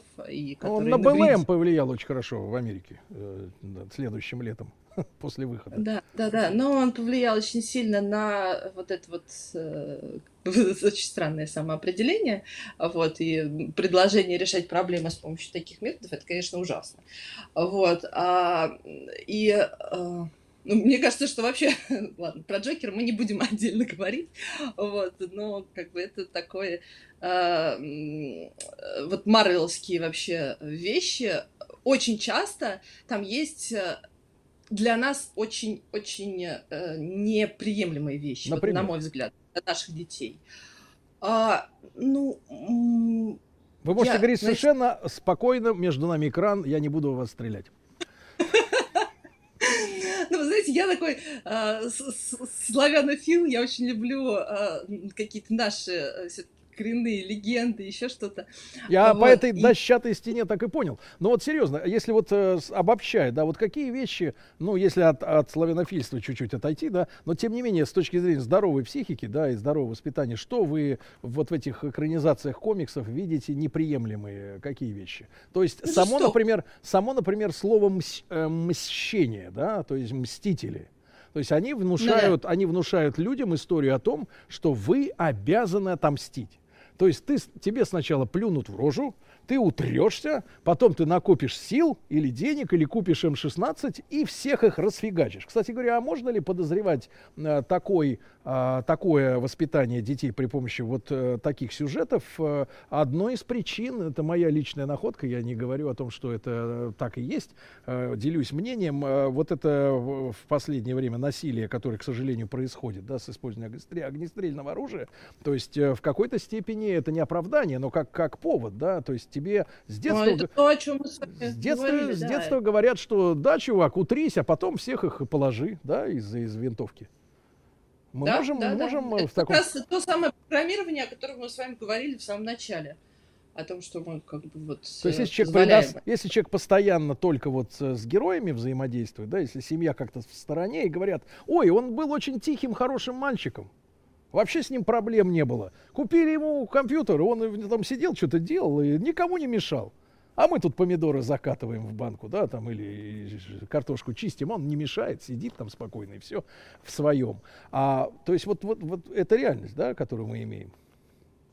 Ну, конечно. Вы знаете, у меня вот э, мой мастер Зоя Кудря, она всегда говорит, э, какой бы у вас не был, вот э, как бы у вас все не было плохо, да, в вашем сценарии, вот, не говоря уже про жизнь, вы всегда должны выползать на свет. А, то есть э, там э, для того, чтобы наша какая-то вот задача такая создать сказку, которая учит хорошему, она была решена, мы должны героя, даже самого вот, вот такого вот э, э, обиженного жизнью, да, он может пройти через то, что вот там показано, но он должен потом прийти к свету. Каким образом, неважно, да, там, это может быть через его собственную смерть там, или через какие-то, наоборот, находки, но он должен А, приш- на свет, Маленькая ремарка. Пришел к свету на том свете. Так, это ремарка. Ну да, да, да, как вариант. Вот. Ну, то есть мы должны вести э, к свету человека, который нам доверил свои там полтора часа времени или там 20 часов времени, если сериал, или, не знаю, 40 часов времени. Он с нами шел, шел, шел, и в конце у него получилось, что он ничего хорошего из этого пути не, не, ничего не обрел для своей жизни. А, ну, наверное, это как-то э, противоречит нашим православным таким вот э, канонам. Хорошо. А, а, Анна Вейлерт, я напомню, с нами на связи, сценарист, инициатор э, творческого объединения «Кластер детского кино в ГИКа». А вот, э, Аня, вы можете вот э, со своей стороны, мы подтянем еще людей каких-нибудь ответственных, есть у нас такие вот в коллективе, э, общественность присоединится, да, и, э, значит, э, проведем психиатрическое исследование продукции, да, и, наконец, скажем, что определенные типы кинематографа, которые у нас сейчас безраздельно властвуют на экранах, э, кинемат- э, кино- на киноэкранах, да, они действительно формируют человека не того, а который, которого наше общество считает здоровым и правильным, ну, с психиатрической, с точки зрения психиатрии. Потому что мы как-то сидим, вот все утираемся, да, вот уже много лет, Вот, и сейчас мы а, пожинаем плоды, а люди, так сказать, наглые делают вид. Но это свободное искусство. Вы ничего не понимаете, мы так видим, мы художники. Да, на самом деле это самая настоящая диверсия идет.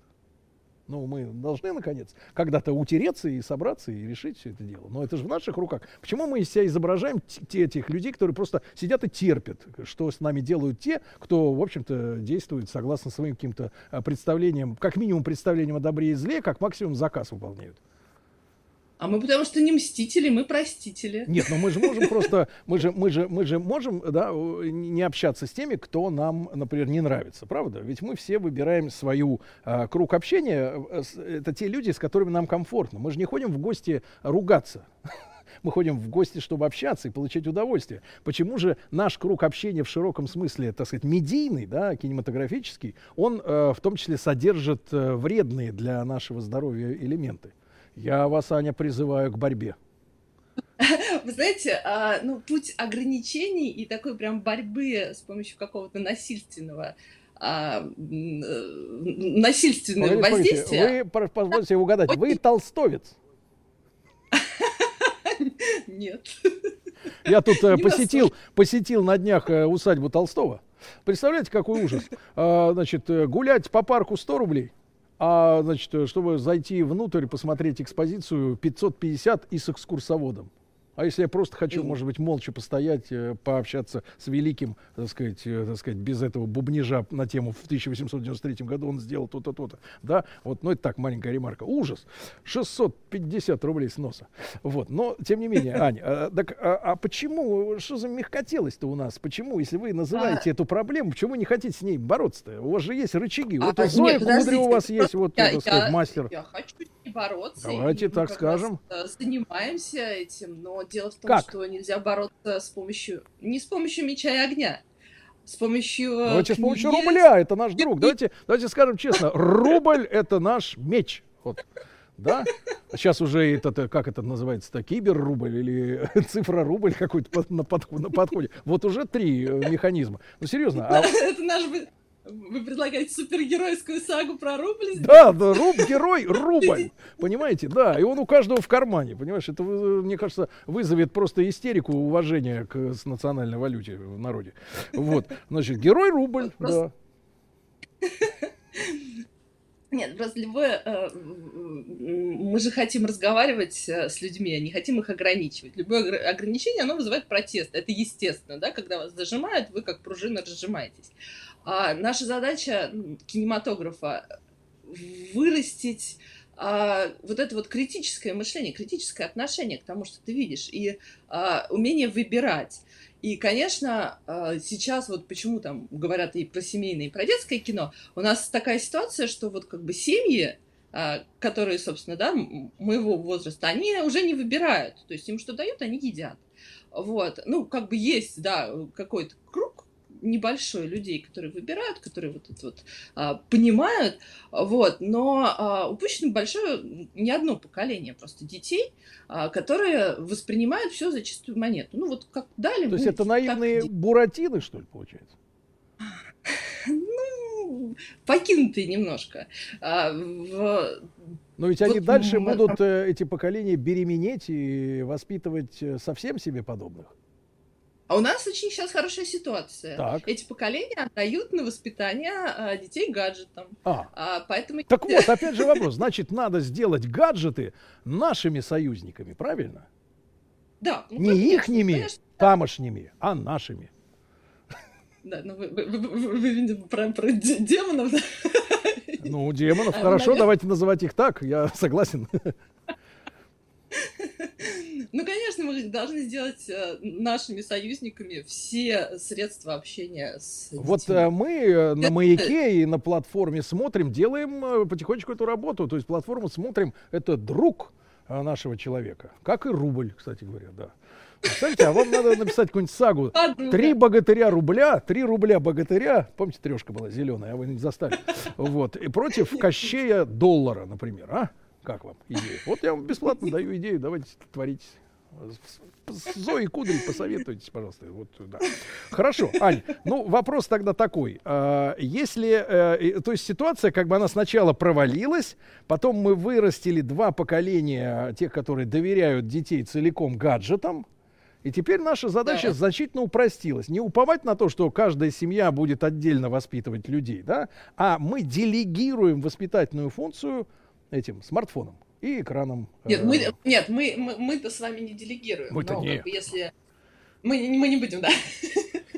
У меня ребенок не умеет этим пользоваться, я буду Серьезно? не давать. А вы скотчем заклеиваете экран, да, чтобы не, не, прото- не пальцем. Не, ну почему? Я включаю там что-то, а- она смотрит, скотчем заклеиваю, да, вообще всегда хожу с этим, полосочкой на камере, чтобы за мной Хорошо, э, Ань, тогда вот вот, вопрос, вот вопрос важный. Скажи, пожалуйста, сегодня у нас сложилась в стране система, когда мы а, вот делаем правильную продукцию не потому, что отдельная Анна или отдельная Зоя э, честные, порядочные, высокоморальные люди. Потому, э, Дело не в личности, дело в системе. Система сегодня наша внутренняя обезопасена от того, что мы не будем создавать э, э, контрпродукт, который будет разрушать людей. Мы можем сегодня быть в этом уверены? Ну, на мой взгляд, мы к этому идем. То есть мы не то чтобы, знаете, нельзя просто взять и вот перешагнуть, оставить все, что было там, и прийти в новую жизнь. Нет, конечно. А Мы потихонечку, ну то есть это же происходит не на уровне какого-то отказа, а на уровне осознания людьми, что э, нужно делать это хорошее, иначе все развалится. А Вот. И э, вот это осознание, оно приходит. И оно приходит ко многим людям, и э, очень много сейчас людей, по крайней мере, в моем окружении, э, помогают и э, помогают растить какие-то вот такие идеи, и притворять их в. Да. Ну и последний вопрос, Э, Аня. Вот ваша дочка, которую вы отводили, значит, вот, да, перед нашим эфиром в садик, в садик, да, отводили. Вот. А она, соответственно, вот в чем она другая, чем вы, если в одном предложении? Но она умнее. Куда ж умнее-то? Даже не знаю. Не знаю, я думала, тоже невозможно. Ну, спасибо. Спасибо. Да. Друзья мои, Анна Вейлерт, э, сценарист, э, инициатор э, творческого объединения «Кластер детского кино в ГИКа». Мы сегодня наметили проблемы. Считайте наш эфир, так сказать, обращением также к профессиональным психиатрам, которые должны рассмотреть, так сказать, влияние мстительного кинематографа на сознание детей, подростков. Вот. Ну и я всех призываю смотреть больше хорошего кино, да, больше правильного. В следующем часе мы с вами э, поговорим как раз о э, новом интересном э, фильме для детей и подростков. Оставайтесь с нами.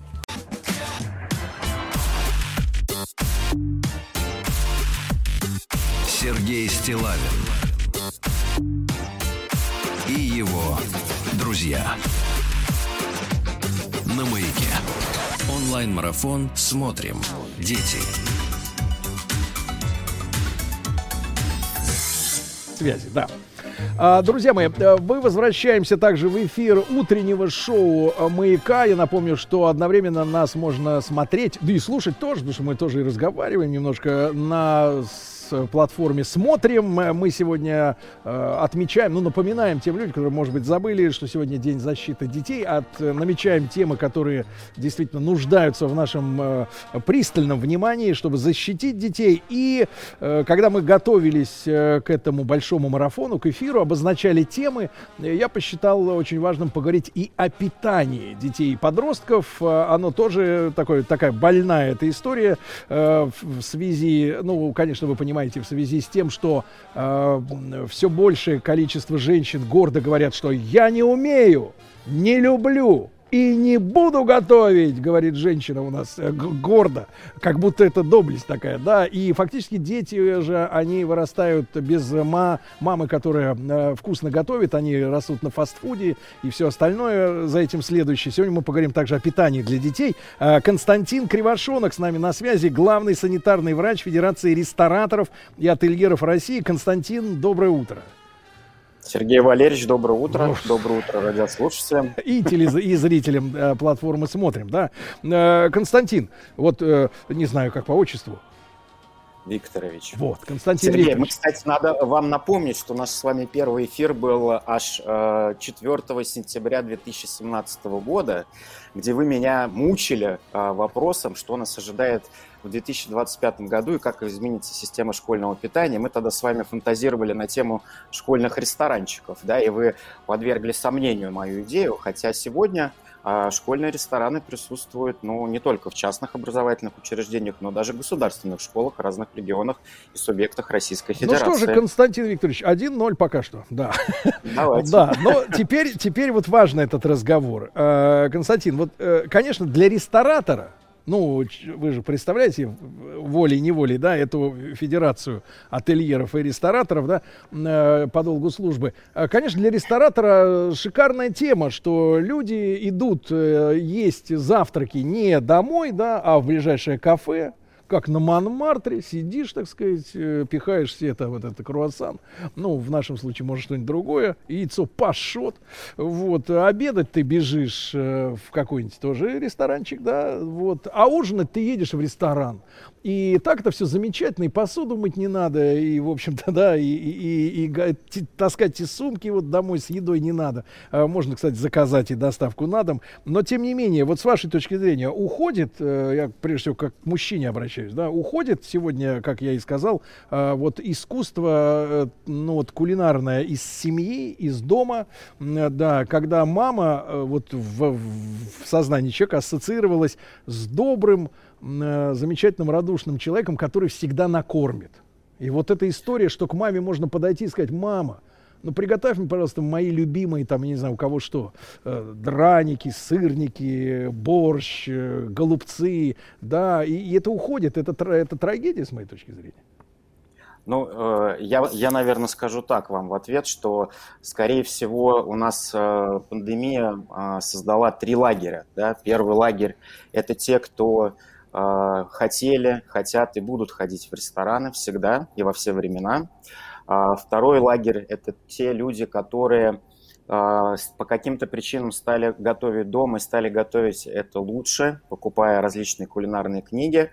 А третья категория я называю люди-полочники. То есть кто такие полочники? Это те, кто покупает быструю э, готовую кулинарную еду на полках магазинов, впихает ее в микроволновку и, собственно, таким образом э, насыщает свой желудок. И вот эти полуфабрикаты, а, которые непонятным образом готовятся в нашей стране, они все содержат очень много вреднятин. Эти вреднятины можно назвать соль, значит, э, избыточное количество добавленного сахара, там находится избыточное количество транжиров.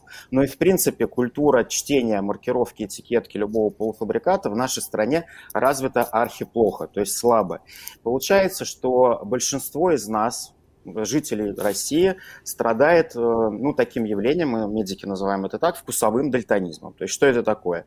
Это когда мы не умеем воспринимать а, натуральные продукты. Да? То есть у нас настолько заблокированы все рецепторы а, на языке, горький, сладкий, соленый, кислый, да, то, что а, вкус а, хорошо приготовленных овощей на пару, там, или овощей альдента, или каких-то а, других натуральных продуктов мы уже не чувствуем, они нам кажутся пресными, безвкусными, а, неинтересными. И это проблема не только в школьном питании, да, это проблема в принципе в нашей стране, потому что мы очень много едим вот этих вредных полуфабрикатов, это вреднятины. Из-за, многие говорят из-за нехватки времени, но на самом деле а, Врут. приготовить себе что-то дома... Врут, конечно, я с вами полностью согласен. Приготовить что-то можно себе дома. Так. Вкусное, полезное и хорошее. Итак, наметили, друзья мои, врага. Э, полуфабрикаты, да, Э, Константин, ну вот вы разделили на три типа питания, еще раз напомню, те, которые в ресторан ходят, а, те, которые готовили и лучше готовить стали еще, а вот э, в каких долях, вот в какой примерно процентов сколько людей приходится на как раз полуфабрикаты? Ну, э, Семей. нам, э, семей, которые едят ну, полуфабрикаты, Ну, я как, думаю, как что базовая история, да, ну понятно, что они могут быть Знаете, опросы, опросы не проводились, но мы можем примерно Ну, с вами по ощущениям. что это не, по ощущениям, что это не меньше 35-40% э, наших граждан в России. Ну, мы говорим, э, давайте вот, э, понятно, без торговых марок, но тем не менее проиллюстрируем. Это что? Это какие-то, например, готовые, лежащие в холодильнике, в морозильнике с прозрачной крышкой в супермаркете, да, товары. Ну, то есть, условно говоря, от, от базовая это пельмени, да, базовая история. Потом... Это, и- это, это это ли- поправлю, Сереж, это либо замороженные полуфабрикаты, которые подлежат разогреву а, в микроволновке. Типа чебуреки А, какие-то, да, там Да, чебуреки, да, ну, что угодно может котлеты, потом какие-то голубцы. Ну, уже то, что надо просто на сковородке или как-то еще поднять температуру, и Да. все. Да, миксованные пасты с соусами, различные рис приготовленный с чем-то замиксованный, да, вот такая еда. И та еда, которая готовится фабриками, кухнями, то есть она охлажденная и э, упакованная с, э, как мы говорим, с продленным сроком годности, потому что, к сожалению, вы должны понимать, что натуральные продукты портятся очень быстро, и э, что бы мы ни писали на этикетках, в любом случае присутствуют какие-то консерванты, и самый безопасный консервант – это соль и сахар. Поэтому потребление потребление во всем мире соли, сахара сегодня вызывает большие опасения. В нашей стране, так же как и в других, э, нормы рекомендованы Всемирной организацией здравоохранения. Это не более 5 грамм э, гипохлорида натрия да, или соли и не более 25 грамм э, чистого сахара, в том числе добавленного еще плюс 25 грамм, ну то есть э, взрослый человек не больше 50 грамм может съедать вот, за э, день. И Кон- если... Константин Викторович, маленькая да. ремарка. Я вот с этой, с этой точки зрения, вот я не могу понять э, тогда вот такую озабоченность, которую я слышу в новостях о том, что, ну вот сегодня, по-моему, там истек срок договоренности с сахарозаводчиками о стабилизации цен на сахар. Радоваться надо, что он дорожает-то, в принципе, да? Это самогонщики должны, так сказать, как говорится, так сказать, волноваться. А нормальному-то человеку, нам с вами, пузатым, богатым. Наоборот, радоваться. Я, правда, не вижу, э, ожире... есть у вас ожирение или нет. У меня есть. Я не в этом сознаюсь. Извините за неэстетичную картинку, друзья мои. Но... Давайте а... скажем красиво. У вас высокий индекс массы тела. Да, да. Вот, вот, да, да, да. Высокоиндексовый такой самец. Да, так вот, э, получается, что чем выше цена на сахар, тем меньше вы должны брать и есть. Да, и надо всем радоваться, и пусть, да. А самогонщики, которые э, значит, квасят, они, значит, соответственно, за это должны расплачиваться и поднимать хай и говорить, что, о, беда какая, в России сахар подорожал. Не стоит, товарищи, так с этой проблемой разобрались. Значит, ну, вред сахара, это понять, это углеводы, правильно, это углеводы. Это а, быстрые углеводы. Соль, соль. Э, э, мы же с вами понимаем, что э, отсутствие соли, да, вот об этом тоже ваши коллеги, там, диетологи, врачи, они говорят, что если человек без соли, может и сердце крякнуться. То есть это нужно. Натрий э, нужен для... Натрий хлор нужен. Натрий, на, натрий нужен. Да, а при переизбытке что происходит? Вот объясните людям э, с человеком, который солит все, вот, все, что можно только. Ну, да еще, и, да еще и в готовых продуктах там еще соль добавлена.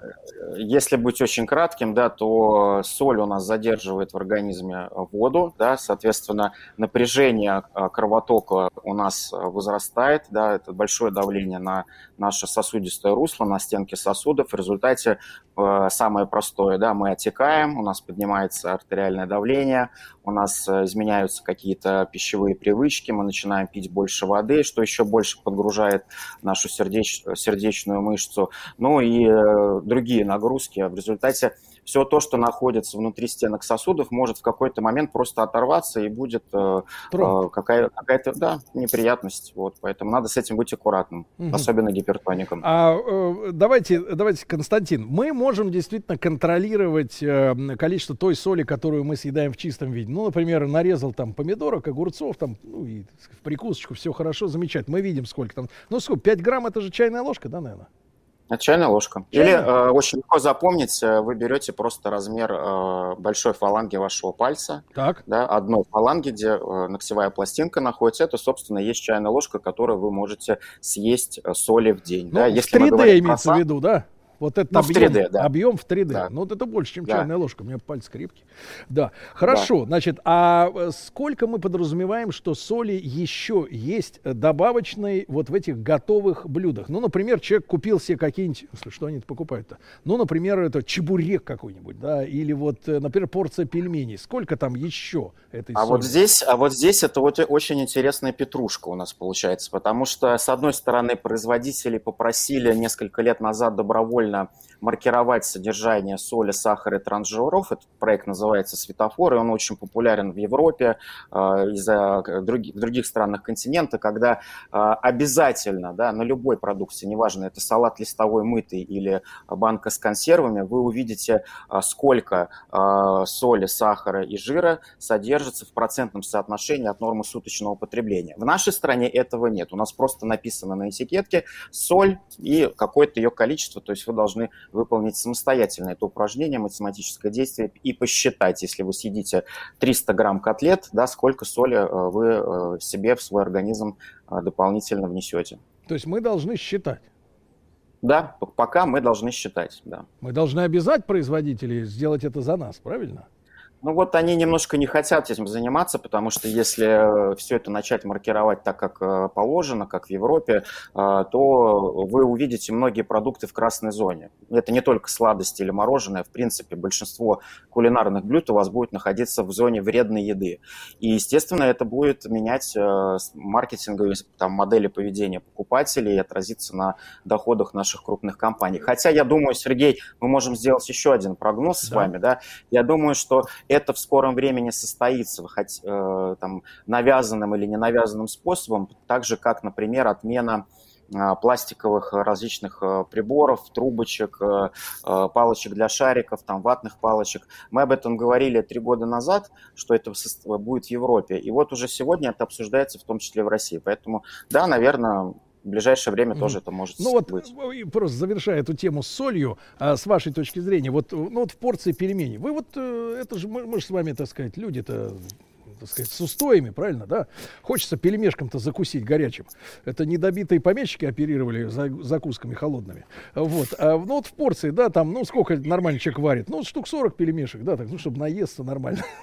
Пачечку так раз. Ну, если, если я сейчас не помню точно рекомендации, которые пишут разные пельме, пельмены дела, так скажем, да, но вы да, ну, пельменщики, да. Но вы везде можете прочитать, что возьмите кастрюлю, налейте туда 5 литров воды, положите одну-две ложки соли. То есть, естественно, вся эта соль, которая оказывается в воде, она начнет частично впитываться, собственно, в ваш пельмень, А уже говорится. в них сколько? Вот если мы съедим, даже, даже не, не в соленой а воде. Это, а, а это мы читаем на этикетке, там написано содержание, идет, допустим, мука, мясо, да, какое-то, и содержание соли там указано в граммах на 100 грамм продукта. И все это мы съедим, да. да. Хорошо, Константин, да. Э, тему трансжиров нужно еще чуть-чуть провентилировать, да. Опасность, их опасность для человека в чем?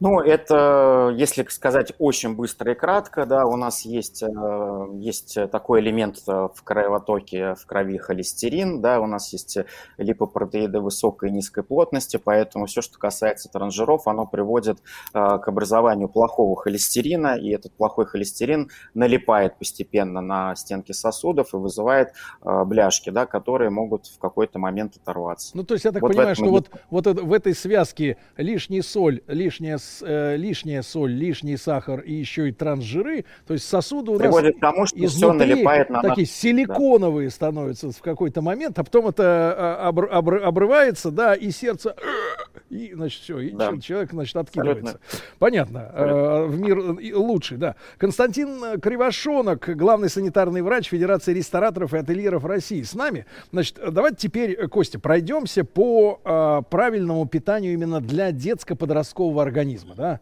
Э, нас, э, ну и нас воспитывали, что ешь больше. Организм детский, он растет, да, надо обязательно повышенное питание. То есть э, э, это миф или правда, что хотя я вижу ожиревших детей, ну, то есть вот, вот, вот, вот, вот они вот реально такие, такие же родители, вот и ребенок уже вот вроде маленький, да, а уже ожиревший.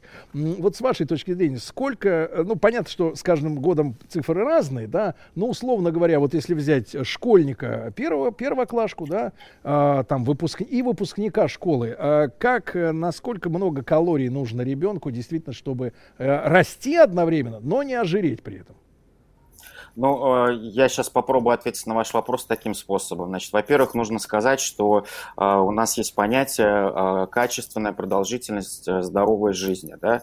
То есть это некая э, математическая модель, которая расчет, э, рассчитывается врачами, сколько будет жить человек и приносить в том числе пользу, когда выполняет свою трудовую функцию. Так вот, мы ожидаем, что к 2030 году хотелось бы нам войти в клуб стран 80+, это Япония, Италия, там, Испания, Швейцария и другие. Да? Но для этого мы должны, люди в первую очередь, должны понимать, что наш образ жизни на 50% влияет на качество нашего здоровья. Да? По 20% у нас Э, э, влияет наследственность, окружающая среда, и 10% это качество медицинского обслуживания, то есть на простые даже наши поликлиники, к которым мы прикреплены. Поэтому, а 50% если... это наш образ это жизни.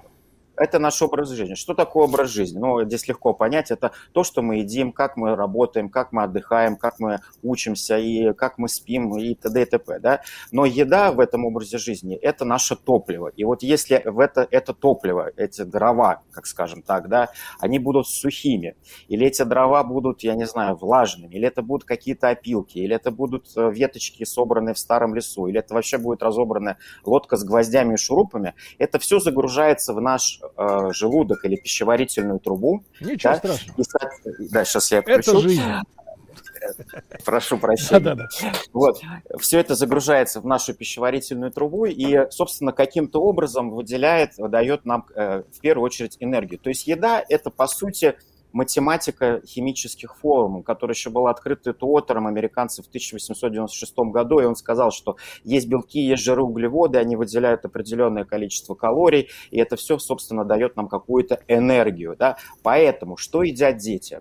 Дети едят еду. Она может быть а, безопасной, и она может быть полезной. Да? И то, и другое соединяется в понятие качества. Ты, вы, ты меня, вы меня спросили а, по поводу ожирения. Да, к сожалению, в нашей стране увеличивается процент детей, страдающих э, ожирением разной формы. Это мы видим, когда проводим скрининговые исследования при поступлении детей в школу. Но если в школе хорошо организовано питание, если это, например, школьный ресторан, который курирует врач-диетолог, аллерголог, иммунолог, который разбирается в самотипах детей, то буквально за 3-6 месяцев э, э, его вес может быть скорректирован. Если, Константин, Это- есть, но тут маленькая ремарка. Вот недели три, может быть, может быть, месяц, полтора. Время летит так быстро. Не успеваю запомнить, когда что было.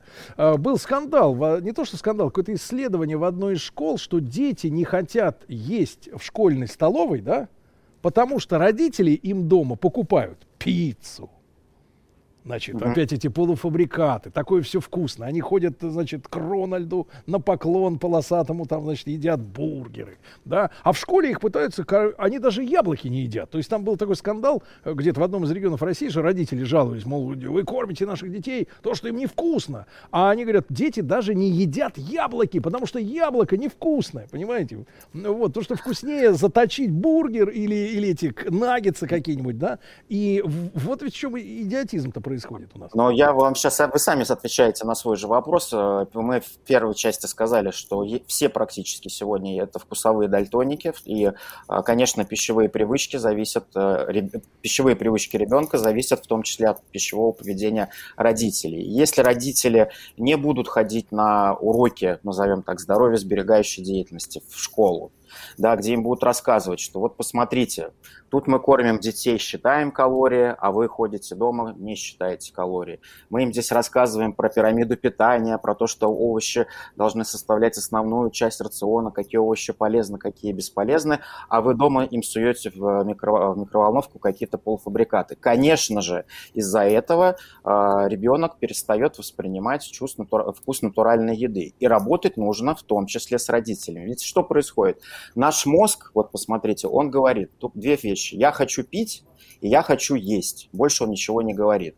Пищеварительная труба, она посылает ему сигнал, что она пустая, да, и э, там начинают выделяться какие-то пищеварительные ферменты, соки, да, и э, в нашей пищеварительной трубе живут микроорганизмы, которые формируют микробиоту, э, и мы загружаем к себе вот эту хими- химию, да, химию, которая раскладывается на какие-то полезные или бесполезные, а иногда вредные ингредиенты. И вот проблема сегодня это в том, что большинство и школьной еды, и еды на полках магазинов является полезной или вредной. Да, то есть полезной еды очень мало, она стоит дорого, и такую еду в основном приходится готовить самим, самостоятельно, либо на школьной кухне, да, непосредственно в школе, либо готовить у себя дома. Мгм. Хорошо, Э, Константин, а у нас есть вот, э, ну, некий, так сказать, я ненавижу это выражение, дорожная карта. Вот ее взяли из западного словаря, э, значит, э, да, речевого, из речевого, так сказать, э, оборота, тупо перевели на русский язык. И вот говорят, дорожная карта. Значит, у нас есть план, э, как перевести ребенка, но это касается и взрослых тоже, да, э, как перевести человека э, с вот этой из, так сказать, грубой с точки зрения э, э, рецепторов, да, в пище на полезную. Вот что бы вы посоветовали родителям э, готовить э, дома, начать э, то, что действительно ребенку и понравится, и будет здоровой пищей для него? Ну, э, самый частый вопрос, который мне задают родители на школьных собраниях, э, они говорят о том, что мой ребенок ест много сладкого. И я им всегда задаю встречный вопрос, скажите, пожалуйста, а кто это сладкое ребенку покупает? Да?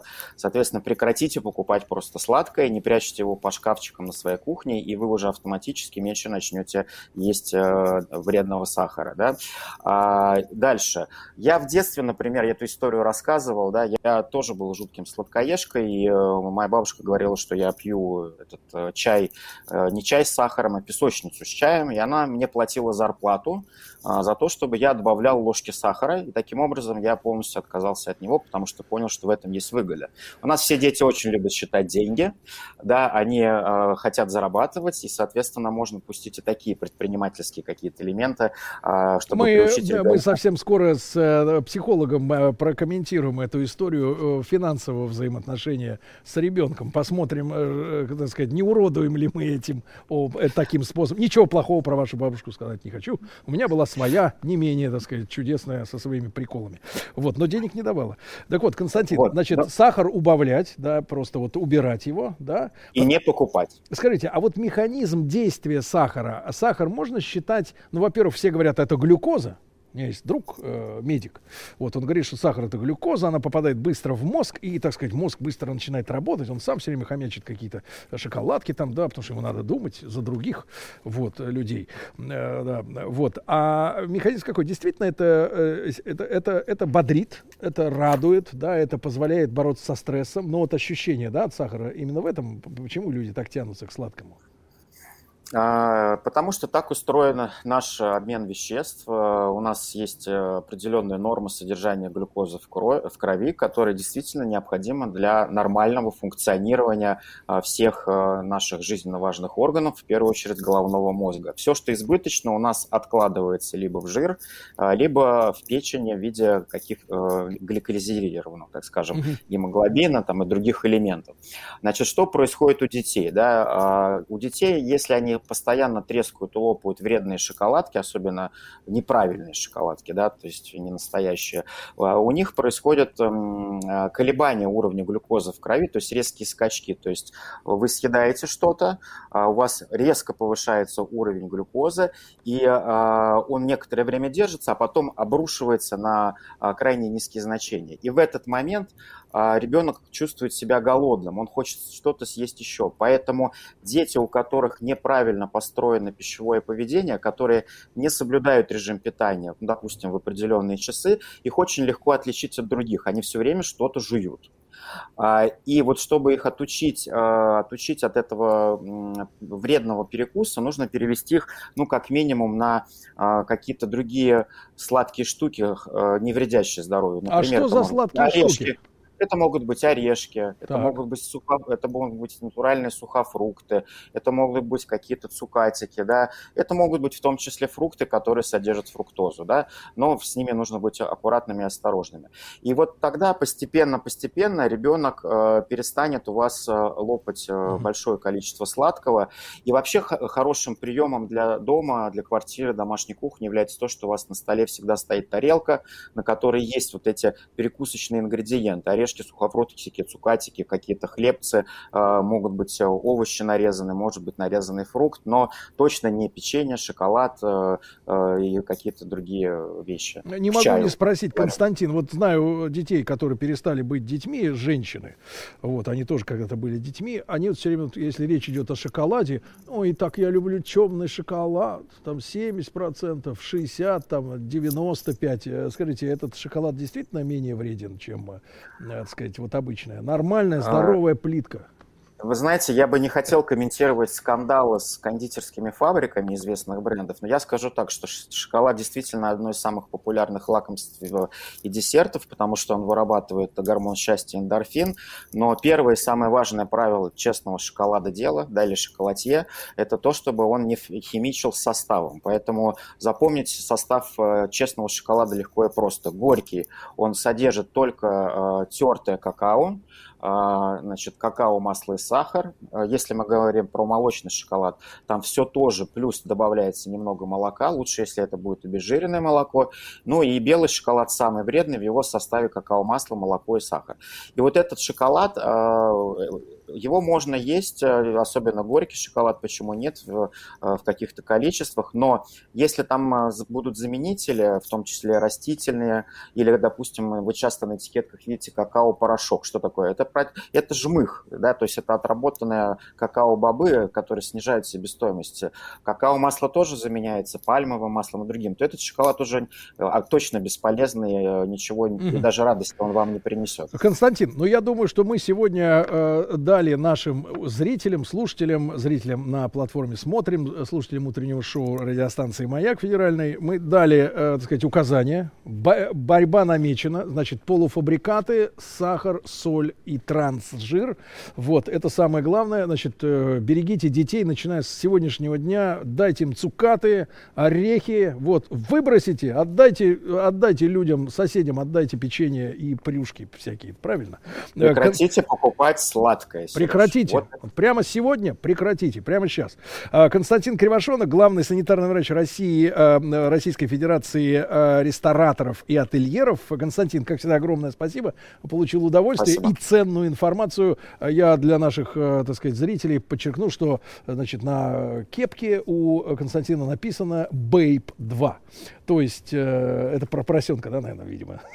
Вот Ну, что-то- да. с- Хорошо. днем- С днем детей, да. Да, спасибо большое. Спасибо, Константин. А, Хочу поприветствовать в нашей студии Анатолия Яковлевича Добина. Анатолий Яковлевич, присаживайтесь. Рад вас видеть. Взаимно, взаимно. Давненько я вас не видел. Да, да, да. Сегодня, сейчас вас наконец-то видят люди. Да вы что? слышат. Да, да, да. Все, все как у людей, все по-честному. И с Анатолием Яковлевичем э, мне очень хочется поговорить о том, э, к какому будущему мы готовим своих детей. Такая у нас тема заявлена, да? Да. Но а, первое, что я обещал, выяснить, насколько педагогический пример э, бабушки Константина, нашего предыдущего гостя, когда она выкупала ложки сахара из чая маленького Кости. Она Так. говорила, вот э, не, не насыпешь еще лишнюю ложку, я тебе дам 10 рублей, например. Так. Да, вот насколько э, вообще схема покупки хорошего поведения ребенка, ребенка, она является ну, вот, здоровой с точки зрения псих- психологии. Схема покупки хорошего поведения сотрудника является здоровой или нет? Но это уже взрослые люди. Ну да, он вступил на этот путь очень рано, смотрите. Рано вступил на То есть капиталистический фактически путь. это коллаборационист, да, растет. Его, бабушка была изначально настроена по рыночному пути. Хотя, хотя было еще время совершенно но она уже готовила его к тому будущему, которое наступит. И он, наверное, неплохо сориентировался. Ну, а если серьезно, вот эта, Серьезно. вот эта денежная мотивация, она, она позволяет вырастать людям, которые, ну, кроме языка бабок, они ничего не понимают. Ну, это, мне кажется, бессмысленная торговля. Мне кажется, вообще сама идея торговаться с детьми, она несколько, ну, несколько глупа. Это не, мне кажется, это не вопрос торговли.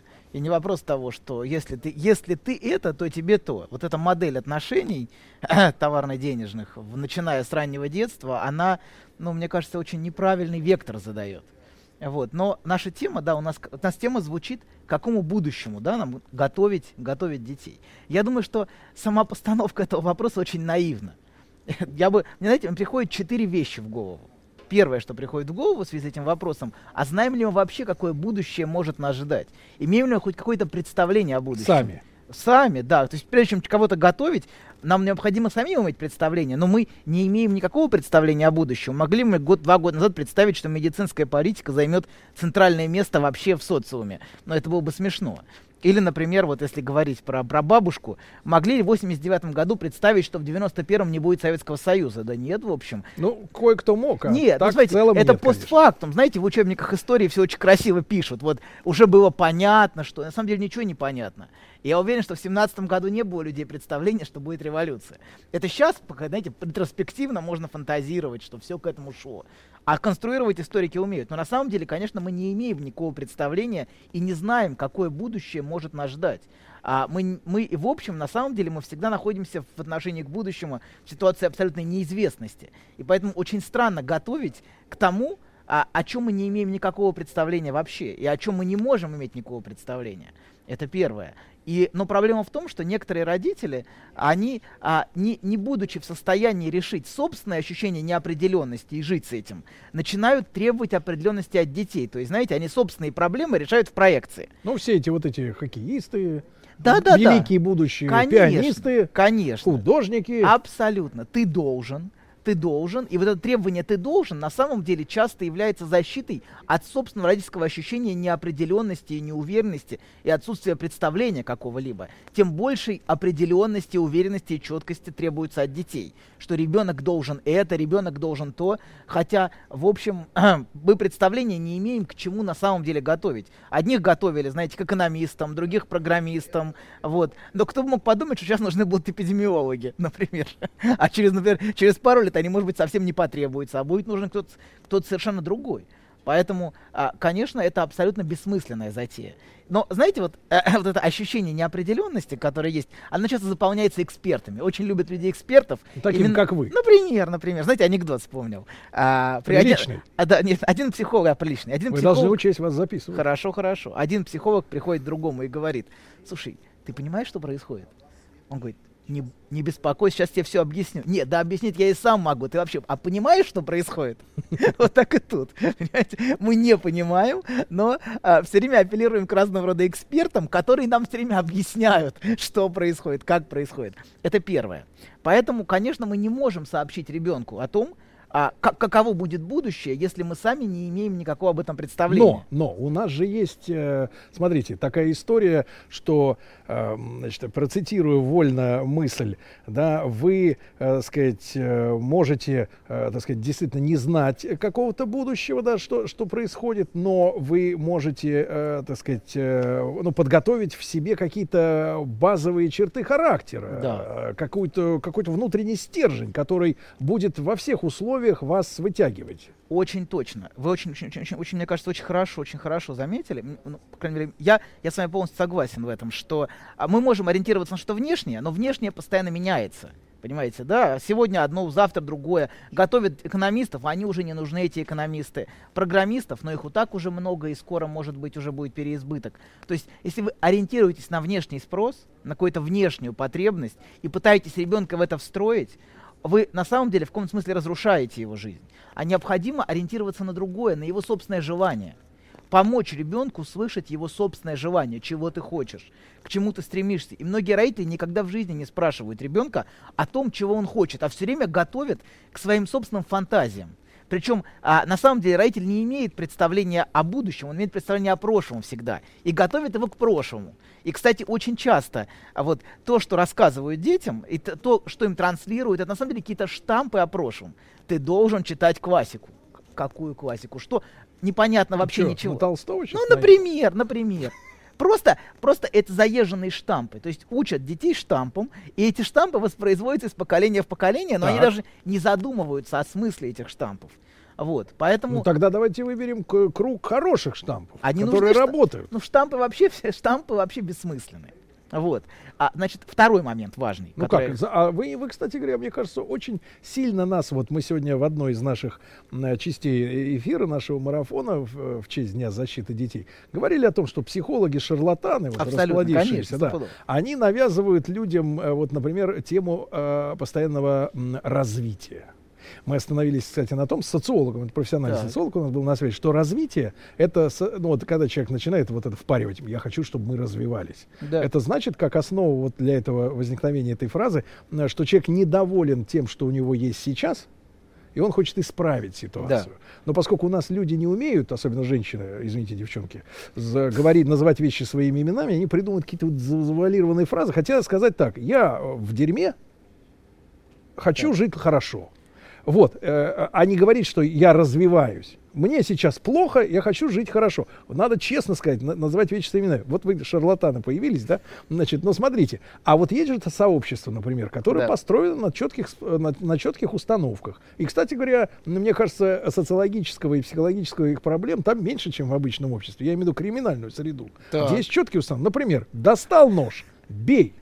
Четко, понимаете? Нет вот этого размазывания. это как пацан нет, успеху нет, нет размазывания вот этого, знаете, по хлебу, так сказать, э, так сказать, не- не- ненужных вещей. Э, Есть четкий набор правил, понимаете? Мы сейчас дошли до того, что у нас появились, извините, от, от размазывания от этого, у нас появились небинарные люди уже, которые не могут даже сказать, кто они так. сами. Потому что мы, мы, я, я воспитан на классической литературе. Там Да. вопрос о том, тварь я дрожащий или право имею. Но это... но Не это- вопрос, Нет, мужчина я или но это женщина, мои да? полномочия, понимаете, мои полномочия, а не сомнения в том, кто я. Да. Понимаете, да? Хотя, конечно, вопрос краеугольный. Абсолютно. Мы должны отвечать, кто я. Да. И кого я хочу в итоге из себя сделать, self-made, да, вот С если- одной стороны, а с другой стороны, вот эти все схемы, которые накладываются, self-made, как со, вот эти все модели развития, они все искусственные.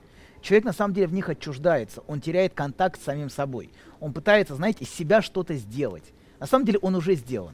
Он уже появился в этом мире и уже существует. Знаете, как этот Сережа должен стать Сережей, понимаете, да? В этом задача Так ведь, Сережи. видите, А не в том, чтобы Сережа стал Стивом Джобсом, например, или неважно, или кем-то. То есть Сережа это но, Сережа. но смотрите, Анатолий, давайте мы, э, так сказать, отличную, отличную задали э, тему, да, по поводу вот примера, да, то есть, Да. а, а, но вот смотрите, у нас есть традиция героев, да, Да. условно говоря, людей, на которых можно равняться. Да. Мы знаем об этом. А но э, с вашей точки зрения тот же Стив Джобс, который э, два раза снова стал акционером там в Да. своей компании, его выгоняли, он опять возвращался. Да, она недостойна не то чтобы подражания, но это символ. Я ненавижу слово успех. Это какая-то вот э, Да. для меня непонятная материя, что считать успешным, да? Потому что если взять тиктокеров, которые успешны, которые переодеваются попами или сотрудниками правоохранительных органов и добились успеха, что на них обратили внимание правоохранительные органы, значит, да, то это какая-то лажа. Вот, но тем не менее, а нам нужен пример для подражания, ну, в какой-то степени. Или вы хотите развенчать э, всю, так сказать, героическую вот эту вот э, па- паноптикум весь вот этот. Да, да, да. То есть ни на кого, ни на паука не надо похож, ни на кого. Вот, да, да, вот я сам по себе. Нет, конечно, какие-то символические ориентиры нам нужны, но мы не можем их заимствовать, знаете, вот таким образом. А, а, например, бизнес-тренер, вот вам ориентир. То есть люди ищут, ищут. На самом деле в чем проблема? Проблема в том, что они не могут найти эту опору в себе, внутреннюю, в собственной семье, в собственных отношениях, в собственной модели мужественности или женственности. И они начинают ходить по тренингам, как стать женщиной. Или, а, или ищут какого-то какого-то полоумного параноика, который становится гуру, который значит, проповедует какие-то модели а, и а, пытается им их навязать или не навязать, неважно. Но люди находят себе таких, таких людей. Учителей. Таких учителей, да, которые, в общем, а, часто транслируют совершенно безумные схемы. Вот, которые не имеют никакого отношения к жизни. Хорошо, по- это жулики. Ну, не обязательно, просто сумасшедшие. Сумасшедшие иногда. Не жулики? обязательно жулики. Что же вы сразу? так? Иногда совмещается. Ну, одно с редко, другим. редко. Э, Нет, проходимец и сумасшедший — это часто две разные То категории. есть вы абсолютно здоровый Одно- человек, я понял. Хорошо, Анатолий, Анатолий, вопрос, вопрос в следующем. Для, для детей, вот э, родители, кого, э, кого мы можем Да, дать смотрите. ребенку в Щас. качестве примера? Сейчас, подождите. Вы все время хотите пример. Вас, вас. Пример, давайте, пример в качестве вас, на этом закончим. Пока тема с примером. Пример — это Сергей. Больше примеров не нужно. Да, так вот. А, да, мы, мы остановились на том, что, а, что а, родители очень часто потеряны. И сами ощущают ощущение растерянности и, и пытаются из ребенка в ребенке свою собственную тревогу и свою собственную растерянность преодолеть. Они могут преодолеть, пытаться свою растерянность преодолеть в, в гуру, который транслирует уверенность, понимаете? А могут использовать для этого ребенка и навязывать ему какие-то уверенные, четкие схемы. Ты должен, на самом деле, скрывая за этим собственную растерянность. Это первое. Вторая важная вещь – это то, что современный ребенок превращается в проект. Нам в чем-то повезло, что нами родители не занимались. Вот, когда мы росли в ту эпоху, в общем, мы в каком-то смысле как трава росли. Росли росли. Ну, что-то было, там, в школу иногда вызывали, получишь там, ну, подзатыльник. Но в целом, целом, более или менее, мы росли в, не, без, как, без какого-то ожидания. Но была здоровая культурная среда. Ну, условно. Ну, где-то здоровая, где-то, где-то не очень. Ну да, согласен. Где-то здоровая, где-то, где-то не очень. Но важно, что а, от нас не было каких-то каких-то проектов. Из нас не делали проект. У меня был только один проект. Сережа, ты Абсолютно. вырастешь, и э, за тебя, на тебе женится дочь генерала. А, хорошо, да. До Ну, сих пока, жду. Но проект мы провалили. Где свой. генерал? Хорошо. Проект вы успешно провалили. Провалил. Единственное ожидание, которое от вас было. И то Мне кажется, он провалился вместе с перестройкой. Да, да, да, да, с генералом. Ва- ва. С генералом и с его дочерью. Трое, перестройка, генерал и дочь. Пришлось самому работать, все я понимаю. провалились, да. Все, все шло хорошо, но 89-й все испортил. Да, поэтому делают часто сейчас, мы, сейчас я слышу, что ребенок рассматривается как проект. Что это что-то, во что нужно инвестироваться, что-то во- вокруг, что нужно водить по кружкам, создавать целую среду вокруг него. То есть а, вся модель отношений, вся модель семьи, вся психика а, родителей строится вокруг ребенка, и это полностью перегружает его. Ребенок совершенно не справляется с такой нагрузкой. Он не выдерживает такую, даже дело не в том, что, понимаете, дело не в том, что им занимаются, а дело в том, что его нагружают. Он перегружен не физическими вещами, понимаете, да, не тем, что он ходит туда-сюда, кружки. Это спорт, в конце концов. Да, а тем, что на него нацелена масса ожидания. То есть это как, как знаете, как, как проект, который должен выстрелить. Вот как стартап. Вот ребенок часто сейчас мыслится в современной модели как стартап. Но Такой мы же знаем, какое количество стартапов или, например, э, олимпийских чемпионов, да, э, это один из, наверное, тысячи Да, или там милли- абсолютно. миллиона, которые А- карабкались, но не сложилось. Абсолютно. И поэтому дети растут просто. Очень важно, мне кажется, очень важно это принимать, что дети просто есть. Не потому, что это какой-то проект, который вы реализуете. Знаете, в религиозной, в религиозной терминологии это вот так можно сформулировать. Хотя человек не, не сказал бы, что я религиозный, но тем не менее, что вот в создании ребенка участвуют трое. Отец, мать и Бог. Вот. И что третий участник, собственно, самый главный. И у него свои планы на будущее ребенка, на то, кем он состоится, как он, как будет развиваться Ну, вы его жизнь. скажите сегодняшним атеистам об этом, Но они я, вас я не порвут. проповедую, я не Нет, нет, проповедую я имею в виду, я имею в виду сознание от, от э, э, сознание даже не, не то чтобы атеистам, а сегодняшним эгоистам. Абсолютно. И эгоцентристам, да, которые Абсолютно. говорят, что я тут главный. Что я контролирую. Вот Да. эта идея собственного контроля, что ты можешь контролировать будущее ребенка, что ты можешь выстроить, ты не можешь выстроить. У тебя нет этой власти над, над будущим Над ребенка, над его жизнью. Да, то есть какая-то ограниченная. И вот это важно вот это принимать. Ты что- можешь, э, ну, как бы, если вдруг повезет где-то не облажаться, Ну, и то, и то, знаете, вы И всегда то где-то облажаетесь, гарантии. да. Вы, например, проект свой не реализовали, и мы все ждем, дочь генерала. я Вот. жду. Ждете, да? Жду, когда он теперь разведется. Зачем Да. разводиться? Ну, Ладно. наверняка она счастлива с кем-то другим Наверняка, сейчас. Я жду, наверняка, всё. конечно. Вот. Так вот, да. и- Анатоль, но вас же, вас же обвинят в том, что вы проповедуете наплевательство к детям. Вы что ж хотите сказать, что пусть растут как трава они, дети? Это гораздо лучше, чем делать из ребенка проект. Пусть как трава растет, это гораздо лучше, и он сам сориентируется, сам найдет свои способы контакта, выстраивания. Но, Но не нужно- люди-то хотят в, в- в старости это стакан воды. А Он пить- скажет, а если пить- я ребенком не занимался, кто же мне принесет стакан воды? А если, ты Поэтому... занимался, а если ты занимался, что принесут, думаешь? Да, эти надеются, они надеются, что, конечно, я же столько в тебя вложила. Вот, это третья тема. Это третий момент, который я хотел озвучить. Это тема жертвы. Вот эта позиция «я всем жертвую для тебя». Я все посвятила тебе. Или я положила на тебя жизнь. И поэтому ты должен мне стакан воды принести. Вот, а, да, потому что ну, стакан воды превращается обычно в удавку. Это тоже интересно. Но, тем не менее, вот эта позиция жертвы, она очень нагружает ребенка. Она лишает его возможности жить своей жизнью. Потому что человек, который говорит, я, например, я не вышла замуж из-за тебя, я могла бы сделать аборт, вот, типа, и найти бы себе мужчину нового, но я не ушла от, от, там, от твоего отца или вообще из-за того, что ты был... Ну, по- не ва- ну какая-то разные модели, есть множество разных моделей жертв, которые транслируются.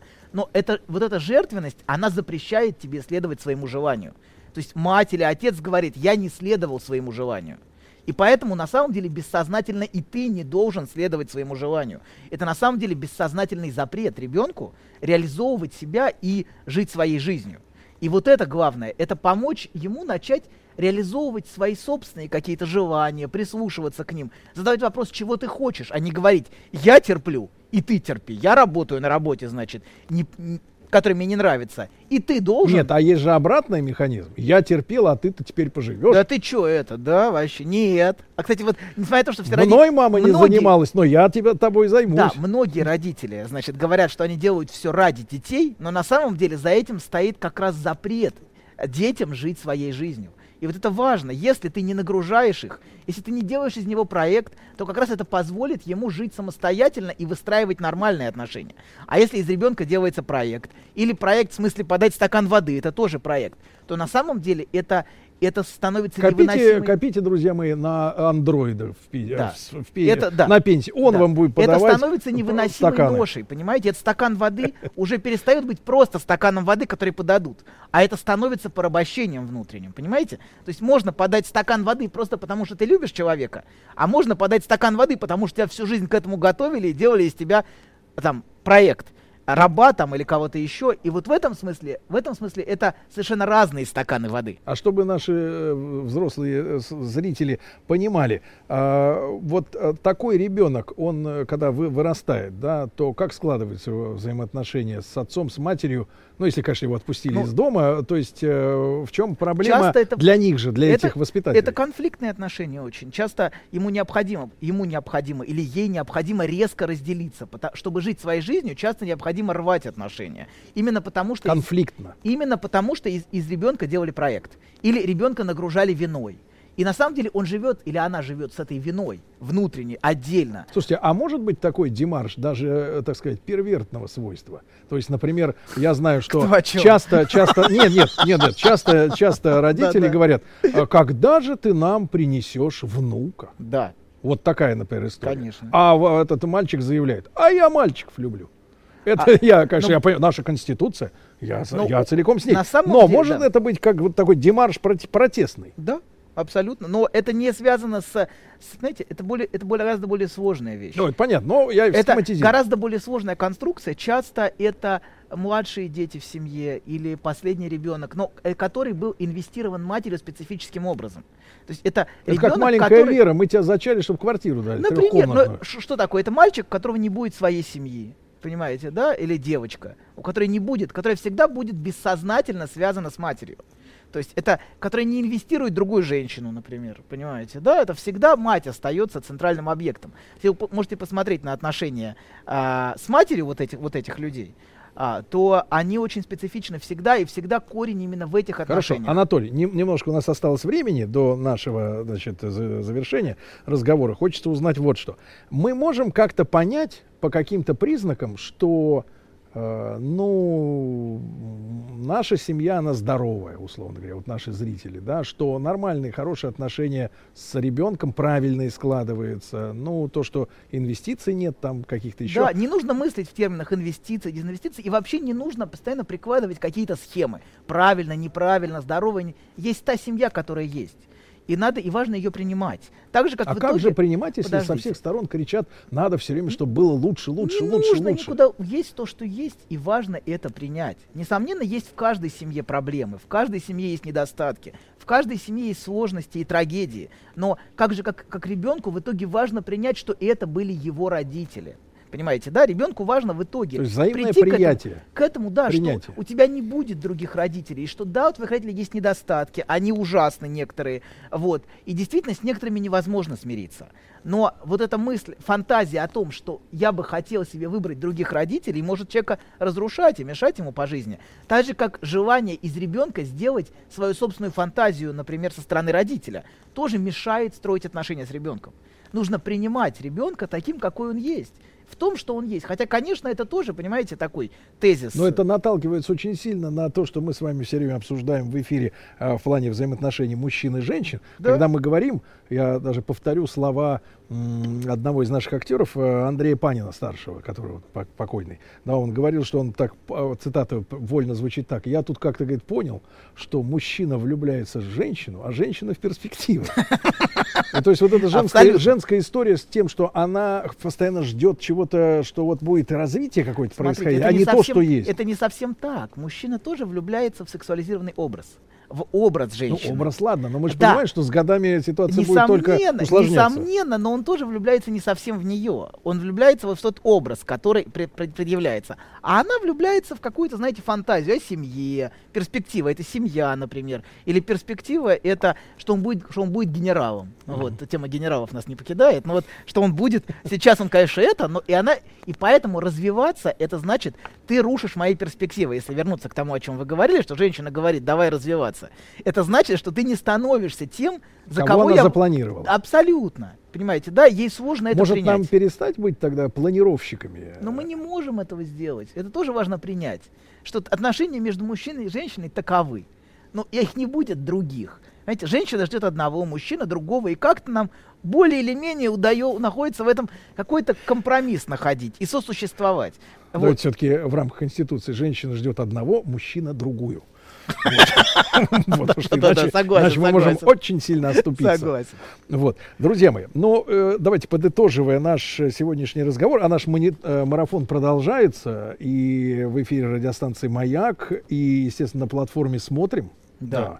Вот, э, подытоживая, скажу так. Очень важно, чтобы, конечно, дети были продуктом любви мужчины и женщины, а не, а не проектом, оторванным от вот этих Абсолютно. взаимоотношений. Продуктом любви, и важно, чтобы этот ребенок реализовывал то, что в нем заложено, а не то, что ты на него накладываешь схемой, моделью, фа- своей фантазией о проекте. Вот важно помочь ребенку в реализации его собственных желаний, Да. которые внутри него, а не твоих моделей и представлений о будущем.